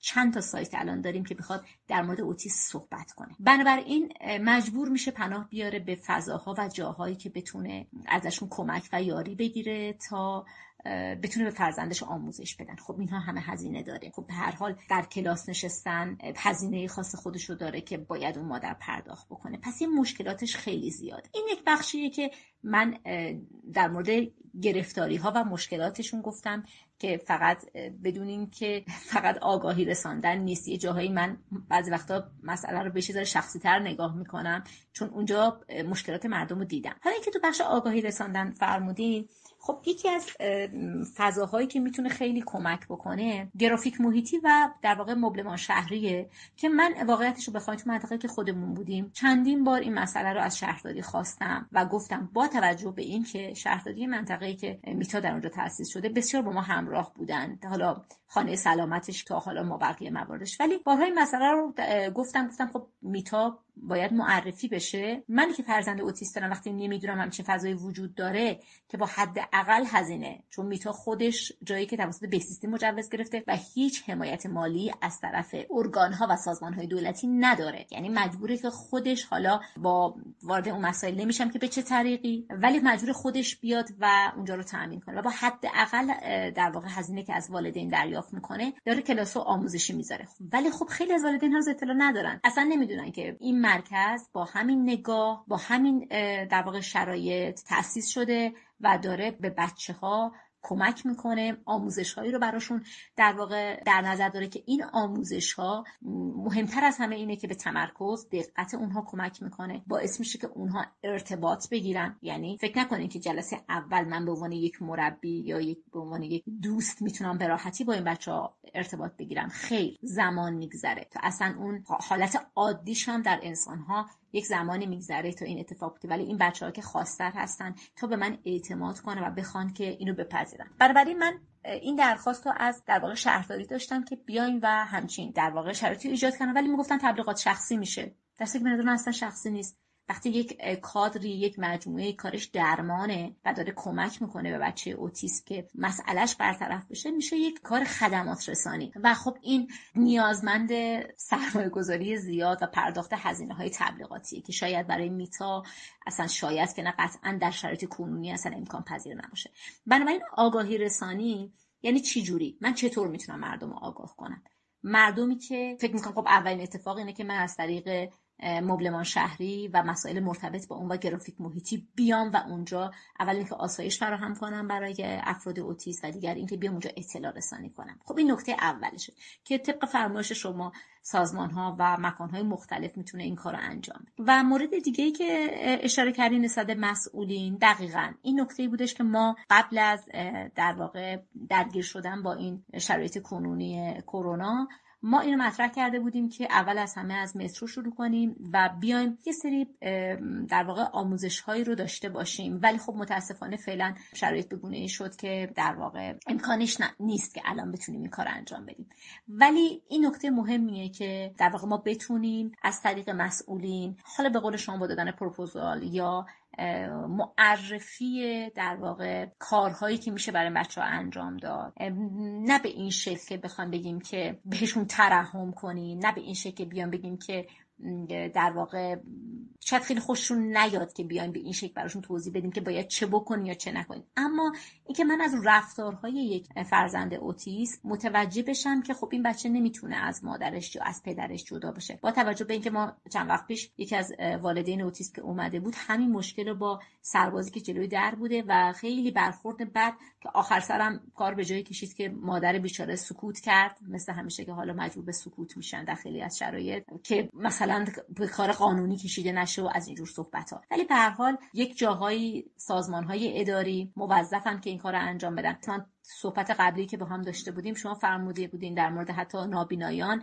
نابینایان بله خب به حال اونها هم یک درگیری احساسی دارن و یک اختلالی در حسشون وجود داره که این اختلال در حسشون کاملا مشخصه یک بخشه و از طریق حسهای دیگه دارن میان اون در واقع ناتوانی رو دارن در در واقع تکمیلش می‌کنن و مشکل خودشون رو پیش می‌برن. اما بچه های اوتیسم اصلا اینجوری نیست. طبق صحبت هایی که کارشناسان انجام دادن بچه های اوتیسم بر اثر یک سر و صدا یک در واقع شاید مثلا یه بچه با بوی سیگار شاید یه بچه با کوچکترین در واقع عکس عملی که باعث بشه که ایشون واکنش نشون بده و بیاد و حسایشون رو به هم بریزه اون بچه به هم ریخته خواهد شد. و این به هم ریختگی خب ناخودآگاه هم روی خود بچه تاثیر بدی داره هم رو والدین و از اون سمت هم. در واقع افرادی که در اون اطراف هستن وقتی آگاهی ندارن مداخله نابجاشون و همه اینها میاد و تاثیر می‌ذاره. ممنون از توضیحاتتون. سوال بعدیمو اینطوری مطرح کنم. از اونجایی که شما خودتون هنرمند هستید صحبت رو ببرم به این سمت و سو که چی شد که متوجه شدید که از طریق آموزش هنر در رشته های مختلف میشه قدم های خوب و مفیدی برای بچه های اوتیسم برداشت مخصوصا برای نوجوانانی که در سن بلوغ هستند یا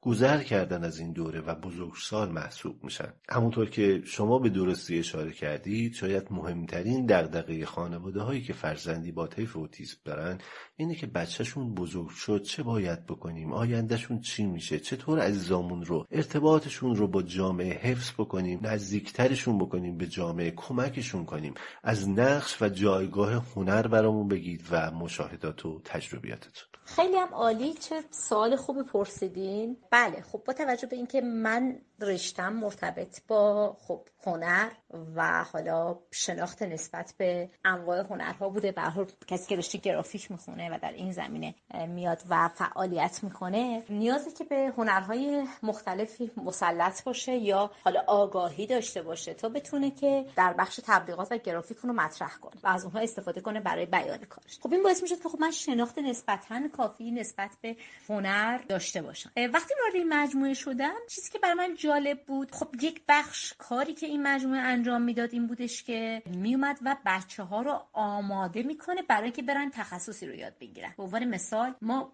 بعضی بچه ها که میان حتی توان حالا گفتار که بمانند توان حرکتی ندارن. یعنی دست ها به دلیل اینکه بسیار دارو مصرف می‌کنن اینجور بچه ها و معمولا داروهایی که مرتبط میشه به اعصاب و روان اغلب بسیار میخوابن یا فعالیت جسمانی ندارن. خب میان اونجا اول از همه افرادی هستن که تخصصشون اینه تحصیلاتشون اینه که به اونها یاد میدن که در ابتدا یاد بگیرن که کار خودشون رو انجام بدن که معمولا به عنوان کلاس های خودیاریه. یعنی در واقع من به عنوان یک شخص بتونم مسائل اولیه نیازهای اولیه‌مو برطرف کنم. این نیازها مثل چی؟ مثل اینکه من چطور آب بنوشم؟ چطور ظرفم و غذایی که خوردم بشورم؟ چطور می‌تونم که از مسائل بهداشتی خودم بیام و کارهامو انجام بدم؟ خب این بخش اولی است. بعد از اینکه بچه در واقع در سطحی قرار می‌گیره که می‌بینیم که تواناییشو دیگه داره. ما هستن بعضی از عزیزانی که میان 16 سالشونه 17 سالشونه و حالا تو همین رنج سنی. خب دیگه نمی‌تونن تو خونه نگه دارن دیگه. مثل قبلا نیست که فقط یه دارو بدن بخوابن و دیگه امکانش نیست به این شکل چون بزرگسالی داره به وجود میاد. میان اونجا و بعد می‌بینیم که ما اصلا این بچه ها خیلی توانایی رو ندارن. بنابراین ما اول بعد اونها رو آماده کنیم که اونها بتونن مثل ما بقیه افراد عادی حالا تا حدودی بتونن کار خودشون رو پیش ببرن به عنوان مثال یکی از کارهایی که ما در مجموعه داریم حداقل حالا الان کم رنگ تره و به خاطر مسئله کرونا ما یه سری تعاملات در بیرون داریم. یعنی کافه میریم رستوران میریم. بچه ها رو می‌بریم پاساژ خرید کنن. بچه ها رو می‌بریم تو فروشگاه های بزرگ تا رفتارهای اجتماعی رو ببینن. به بچه ها رو برای سینما تئاتر که خود کانون فکری کودکان نوجوانان بخش حجابشون با ما همراهی دارن و توی تئاترها بچه ها رو می‌بریم. یا حالا به شکل مختلف. که بچه ها این تعاملات یک سری رفتارهای اجتماعی رو یاد بگیرن این یک بخش اولیه کار بود که من توسط مربیان می‌دیدم. نکته دوم نیاز دیدم که اینو بگم چون ببخشید پرهام جان برخی فکر می‌کنن که چون میگیم آموزش هنر اینه که آره بچه‌ای که در هر شرایط اوتیسم ما می‌تونیم اونجا بیان و یاد بگیرن. نه اصلا همچین چیزی نیست. بچه در ابتدا باید بتونه تمرکز دقت داشته باشه و در اصطلاح میگن دستور پذیری داشته باشه. سر کلاس بشینه. بچه اینقدر بیقرار نباشه که اصلا سر کلاس نتونه بشینه. پس این نیاز به یک زمانی می‌بره. برای یک بچه ممکنه که یک ماه طول بکشه در کلاس نشستنش و اینکه آماده بشه آموزشی بگیره. در یک فرزند دیگه ممکنه این کار time بیشتری رو ببره. حالا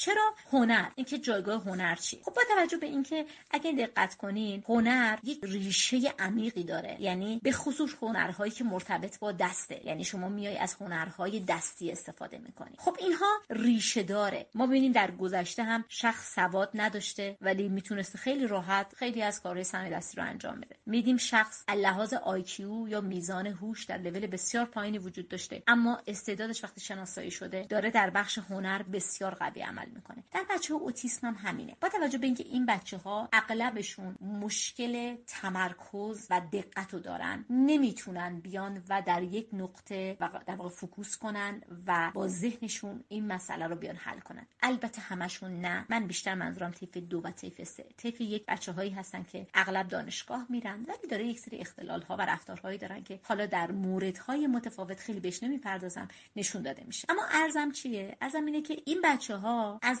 هنر راحت تر می‌تونن باش ارتباط برقرار کنن. یعنی راحت تر می‌تونن این رو بپذیرن. من وقتی وارد این مجموعه شدم دیدم که خب خیلی از هنر اونجا آموزش داده می‌شد. مثل نقاشی که هم روی ساک بود هم به صورت چاپ و هم به صورت نقاشی روی بوم. بعد کلاسای دیگه جالبی دیدم که بچه اونجا چرم میدوزن. یعنی حتی بریس زدن با کاتر و دوختشون به دست خود بچه ها صورت می‌گیره از اون سم دیدم که دارن کار معرق و چوب انجام میدن. کار معرق و چوب که الگو در بیارن و بخوان انجام بدن. کار خیلی راحتی نیست. اما این بچه ها راحت می‌تونن و دارن این کار رو انجام میدن. البته واژه راحت و من دارم خیلی راحت به کار می‌برم.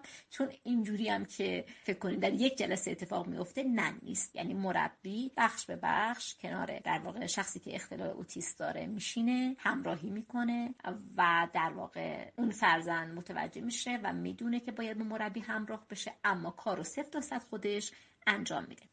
به حال وقتی دیدم که این مجموعه با این مسئله آشنا هستن این جرقه به ذهن من افتاد که چگونه هنر می‌تونه تأثیر گذار بشه همین باعث شد که من خودم حالا با توجه به اینکه علاقه به تاریخ هنر و مطالعات هنری و باعث مرتبط به فلسفه هنر داشتم دیدم که واقعا همیشه هنر نقش درمانگر رو داشته. شما حتی در سبک های مختلف می‌بینین که مردم همه درگیر مسئله جنگ می‌شدن اما یه تعدادی میومدن هنر اکسپرسیونیسم رو به وجود میارن که اونا کی هستن؟ اونا میشن هنرمند. حالا میشن نویسنده میشن نقاش میشن مجسمه ساز و مرطلب مرتبط با اون. پس بنابراین هنر همیشه یک نقش درمانگر و آرامش دهنده است برای انسان. اینجا هم همینه. دیگه نیازی به تحلیل ریاضی و فیزیک نیست. خیلی راحت از طریق حس دیداریشون میان و اثری که مدرس داره خلق می‌کنن رو می‌بینن گوش میدن و بعد یاد می‌گیرن. خلاصه ما این مسئله بود و من تمام هدفم این بود که میتا رو معرفی کنم و الانم که همینه. در در این بخش شروع کردم به فعالیت اینکه بر حسب اتفاق با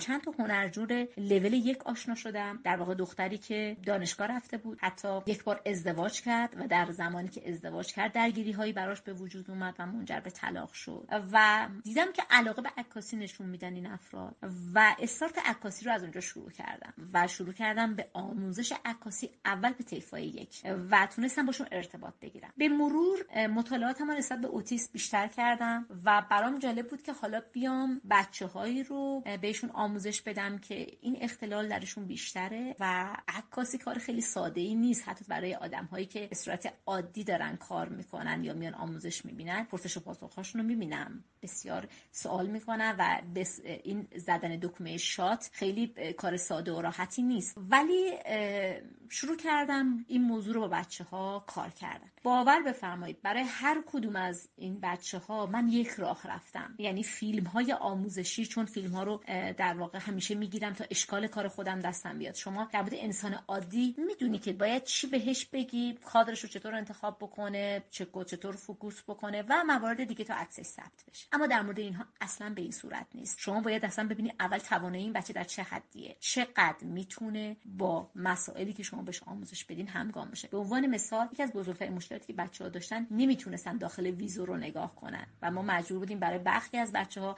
یکی از چشماشون رو ببندیم اما اما نه به شکلی که بچه به هم بریزه. با خودش صحبت می‌کردیم بچه های طیف دو که علاقه مند بودن. یاد گرفت که می‌تونه یک چشمش رو ببنده و با یک چشم داخل ویزو رو نگاه بکنه. و موارد این چنینی. شد که ما به این طریق تونستیم به بچه ها در واقع عکاسی رو آموزش بدیم و خیلی موارد در موقع به صورت تجربی به دست آوردم. اینکه عکاسی حالا در این بخش میگم که خودم دارم باش کار می‌کنم به صورت تخصصی چقدر باعث آرامش و تاثیر مثبت روی بچه ها هست داره و در حال حاضر هم تقریبا ده تا شاگرد دارم که سه تاشون از طیف سه اوتیسمن یعنی طیف عادی نیستن. تیفی هستن که در واقع مثلا تیف اول نیستن. تیفی هستن که اصلا کار باهاشون کار راحتی نبوده ولی در حال حاضر مشغول به فعالیتن. برنامه های دیگه رو داریم. امیدوارم که بتونیم با کمک خود بچه های اوتیس و اعتمادی که خدا رو شکر والدینشون به مجموعه دارن. چون فیلم ها به صورت مسترد و عملکردشون رو دارن می‌بینن. خب همین کمک می‌کنه که والدین حس خوبی بگیرن. بگن که خب خدا رو شکر. اگر من دارم این هزینه رو برای بچه‌م انجام میدم فرزندم داره کاری رو یاد می‌گیره. همین که حسش خوبه همین که حالش خوبه. اگر واقعا عکاسی بتونه کمک بکنه. یا مثلا موسیقی. ما بچههایی داشتیم که اصلا دستشون توان اینو نداشتن که بخوان دف بزنن یا بخوان تنبک بزنن یا بخوان ضربه ای وارد کنن روی موسیقی روی در واقع آلات موسیقی. ولی الان می‌بینیم که بچههایی که خیلی ضعیف بودن و ناتوان دارن اینو فعالیت رو انجام میدن و امیدوارم که در این بخشم هنر بتونه کمک باش بکنه. در که باور دارم که این کارو می‌کنه. چون این بحثیه که من همیشه میگم باور داشتن نه باور کاذب. بر اساس علم شهودات ما میایم میگیم باور داریم که این اتفاق میفته. پس ما باور داریم که هنر می‌تونه به این بچه ها کمک کنه و میتا باور داره که می‌تونه کمک بکنه می‌تونه اختلال بچه ها رو تا حدودی کنترل بکنه. فعلا که علم به ما گفته تحقیقات به ما گفته که امکان درمان این اختلال نیست. ولی امکانش هست که ما با کمک یکدیگه بتونیم این اختلال رو کنترل کنیم و فکر می‌کنم هنر جایگاه ویژه‌ای تو این بخش داره. اگه پرسش دیگه ای بود بازم در خدمتم. ممنونم ازتون که باعث شدید. من کمتر حرف بزنم. همه سوالای بعدیم هم خودتون تو صحبتاتون پاسخ دادید. می‌خواستم در مورد فعالیت های خانه میتا برامون بگید که چه تلاش ها و اقداماتی اونجا صورت می‌گیره که خودتون لطف کردید و گفتید. این سوال الان برام پیش اومد. چون من می‌دونم که این مجموعه توسط عزیزانی که خودشون والدین بچه های اوتیسم هستن اداره میشه. ببین بگید ما مردم عادی یا شخصی که خیر هست چطور می‌تونه همراهی کنه خانه میتا رو؟ و من حتما با اینکه نقش خیلی کوچکی دارم حتما راه های ارتباطی رو در صفحات اجتماعی نارادیو و همینطور در کپشن همین نا اپیزود ذکر می‌کنم. ممنون میشم در این باره هم راهنماییمون کنید والا در مورد پرسش آخرتون که فرمودین چطور میشه میتا حمایت خیرین قرار بگیره؟ خب با توجه به اینکه من اول یه نکته رو عرض کنم. میتا مخفف مادران یاریگر توانجویان اوتیسمه. با این نگاه که قراره که ما نگاه مادرانه در کنار آموزش هامون و فعالیت های اجتماعی و هنریمون داشته باشیم. این مهمترین نکته که در واقع به نظر من میتا رو از یک فضای صرفا در واقع درمانی یا کلینیک مانند خارج می‌کنه و اون نگاه انسانیش هست. ما افرادی که میان برای مجموعه به عنوان یاری رسان و حالا خیرین یک بخش افرادی هستن که حضور دارن. یعنی به عنوان مثال میان و آشپزی مجموعه رو انجام میدن. یعنی در واقع نیازهای بچه ها رو اونجا برآورده می‌کنن. به عنوان مثال ما اونجا چون بچه ها از معمولا تایم صبح یعنی از ساعت تقریبا 9 9 و نیم مجموعه فعالیتش رو شروع می‌کنه تا ساعت 4 نیمه بعد از ظهر. خب به هر بچه ها نهار پیش خود ما هستن اسرونه و حال موارد مرتبط با اون. خب عزیزی میاد و بخش آشپزیشون رو مثلا به عهده می‌گیره و کمک می‌کنه. یا مربیانی که میان و به عنوان همراه با مجموعه ما می‌تونن بیان فعالیت کنن. افرادی که تخصص هنری دارن اما خب قبلش باید بیان در کلاس ها در واقع دوره و آموزش رو ببینن تا بعد بتونن در مجموعه به صورت رایگان فعالیت می‌کنن و بچه ها آموزش میدن. این یک در واقع کمک خود شخصه که می‌تونه به این شکل بیاد کمک کنه. نکته بعدی اینه که میتا محصول تولید می‌کنه. محصولی که به دست خود بچه اوتیست تولید میشه. خب من عرض کردم در صحبت هم که بچه ها محصولات صنایع دستی تولید می‌کنن. یا حالا ما انشاءالله که این شرایط بهتر بشه و بتونیم فضاهای در واقع اجتماعی و گروهی داشته باشیم نمایشگاه می‌ذاریم و هم آثار بچه ها چون الان ما چند تا از نمایشگاه هامون چه نمایشگاه نقاشی و ساک روی پارچه چه نمایشگاه عکسی که بچه ها گرفتن. آماده است که حالا در واقع به وقتش اعلام خواهیم کرد که شرایط بهتر شد در تهران و می‌تونیم نمایشگاه داشته باشیم و میان و این آثار رو خریداری می‌کنن. در حال حاضر هم هستن عزیزانی که به ما سفارش میدن. مثلا مجموعه ای که بود یک مدرسه غیر انتفاعی که روز معلم خواست به عزیزانشون هدیه بده محصولات چرم ما رو هدیه دادن. یا مجموعه های دیگه ای که می‌خواستن آژانس هواپیمایی بوده می‌خواسته که هدیه به بچه ها بده در یک داخل ساک مثلا ساکی که میتا تولید می‌کنه در داخل اون محصول رو قرار داده و هدیه داده و به شکلهای دیگه ای که می‌تونن محصولات از ما خریداری کنن و برخی حتی به صورت همت عالی. مثلا میان یک محصول میتا رو نه بر اساس اون رقمی که متریال اون مواد اولیه برده یا اون هزینه ای که شده اون بچه انجام داده. بر اساس اون چیزی که خودش علاقه مند بوده میاد و در واقع مبلغی رو پرداخت می‌کنه و اون هدیه رو می‌گیره. علاوه بر اون خیرینی که در واقع توانایی مالی رو دارن میان ماهیانه مبلغی رو واریز می‌کنن.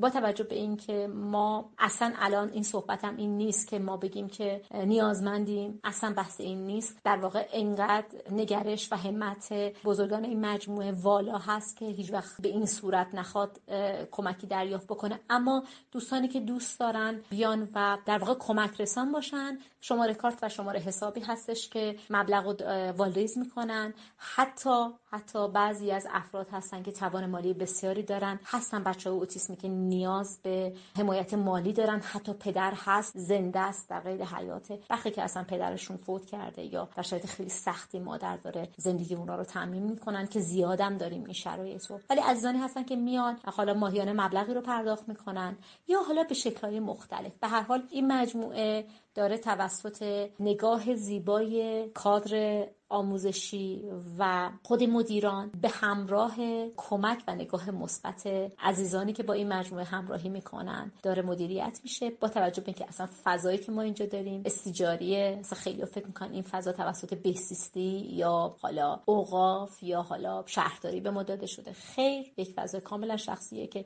ماهیانه مبلغ زیادی بابت اجاره اونجا پرداخت میشه. اما به هر حال سخته. بعضی وقتا ما حتی مدیران مجموعه کاملا به شخصی هزینه می‌کنن. اما وقتی هدف ارزشمند باشه وقتی شما نگاهت بزرگ باشه تمام آنها رو به جام می‌خری. امیدوارم که روزی خانه هایی مثل میتا تعدادشون بسیار زیاد بشه که بتونن همشون یاری رسان باشن و با همین نگاه مثبت کار رو پیش ببرن. در انتها باز ازتون تشکر می‌کنم. امیدوارم که همیشه سالم و سلامت باشید جهان به آدم حسابی های مهربانی مثل شما شدیدن نیاز داره. برای شما برای تمام اعضای محترم مجموعه خانه میتا آرزوی موفقیت می‌کنم. امیدوارم که تونسته باشم یک نقشه کوچیک و خیلی ناچیزی در افزایش سطح آگاهی مردم داشته باشم. سپاسگزارم از وقتی که در اختیارم قرار دادید. بی نهایت ازتون آموختم. یک دنیا سپاس پرهام جان. من هم قدردان محبت شما و تک تک همکارانتون هستم. امیدوارم که این اتفاق خوب و این دل شاد و این آرامش برای تک تک عزیزان مردم کشورمون و همه دنیا نه فقط ایران همه دنیا. تک تک آدم ها احساس آرامش کنن و حال دلشون خوب باشه. خیلی ممنونم از اعتمادتون به ما. امیدوارم که اتفاقهای خوبی برای تک تک عزیزان بیفته به ویژه بچه های اوتیسم. ارادتمندم خدا نگهدار. جلسه اول کلاس دوم. نه کلاس اسم این چیه؟ عکاسی. عکاسی. عکاسی. امین خیلی باهوشه. جزء یکی از بچه های باهوش اوتیسمه و کاملا متوجه میشه. اینجا دو دکمه داریم. تو که انگلیسی خیلی خوبه به این میگن آن. امین به به این میگن آف. اول چیکار می‌کنه؟ جان دلم جون. من خیلی دوستت دارم. جون ندا جون. درود بر تو پسرم. زهرا رو پیدا کن. زهرا. زهرا کاملا تو تو خلوتم وقتی که تنهام دوست دارم. پیش همه آدم و دوست دارم. تو خنده و گریه ها دوست دارم. دوست دارم چه آفتابی و بارونی دارم چه سختی و آسونی. دوست دارم چه خوبه که می‌دونی. دوست دارم بلند و بی سر و صدا. روزا جدا شبا جدا. یه وقتا مثل قصه ها.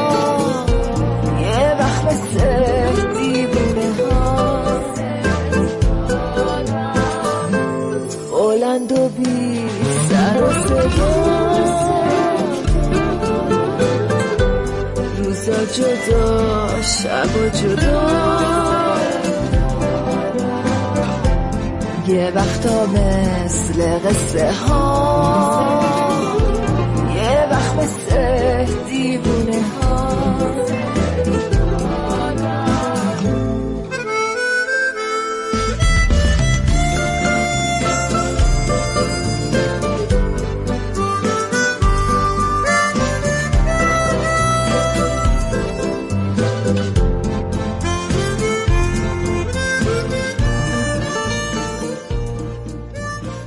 من باید اگر کماکان شما دارید صدای منو الان میشنوید گوشتون رو ببوسم. دم شما گرم خیلی مخلصم. نشون میده که شما چقدر دقدق مند هستی چقدر براتون مهم بوده این موضوع. دوست ندارم زیاد حرف بزنم چون هر آنچه که مهم بوده و درست بوده عزیزانی که در کنار من بودن در این نا اپیزود گفتن. اما یادمون نره من شاید تا ابد جمله انتهایی رعنا مادر یاسمن رو که گفتن ما به ذره ذره انرژیمون نیاز داریم رو هرگز فراموش نکنم. من فرهام یاد گرفتم که وقتی دقدقه دارم و ادعاشو دارم در کنار خود موضوع اعضای خانواده هایی که عمرشون جوونیشون تمام انرژیشون رو دارم پای عشقشون صرف کنن فراموش نکنم. یاد بگیرم که اگر نمی‌تونم باری از رو دوششون بردارم حداقل باری بر دوششون اضافه نکنم. بدونم اینا همین جوری دارن بدون توقف به فرزندانشون به خواهرشون برادرشون عشق میدن. به ذره ذره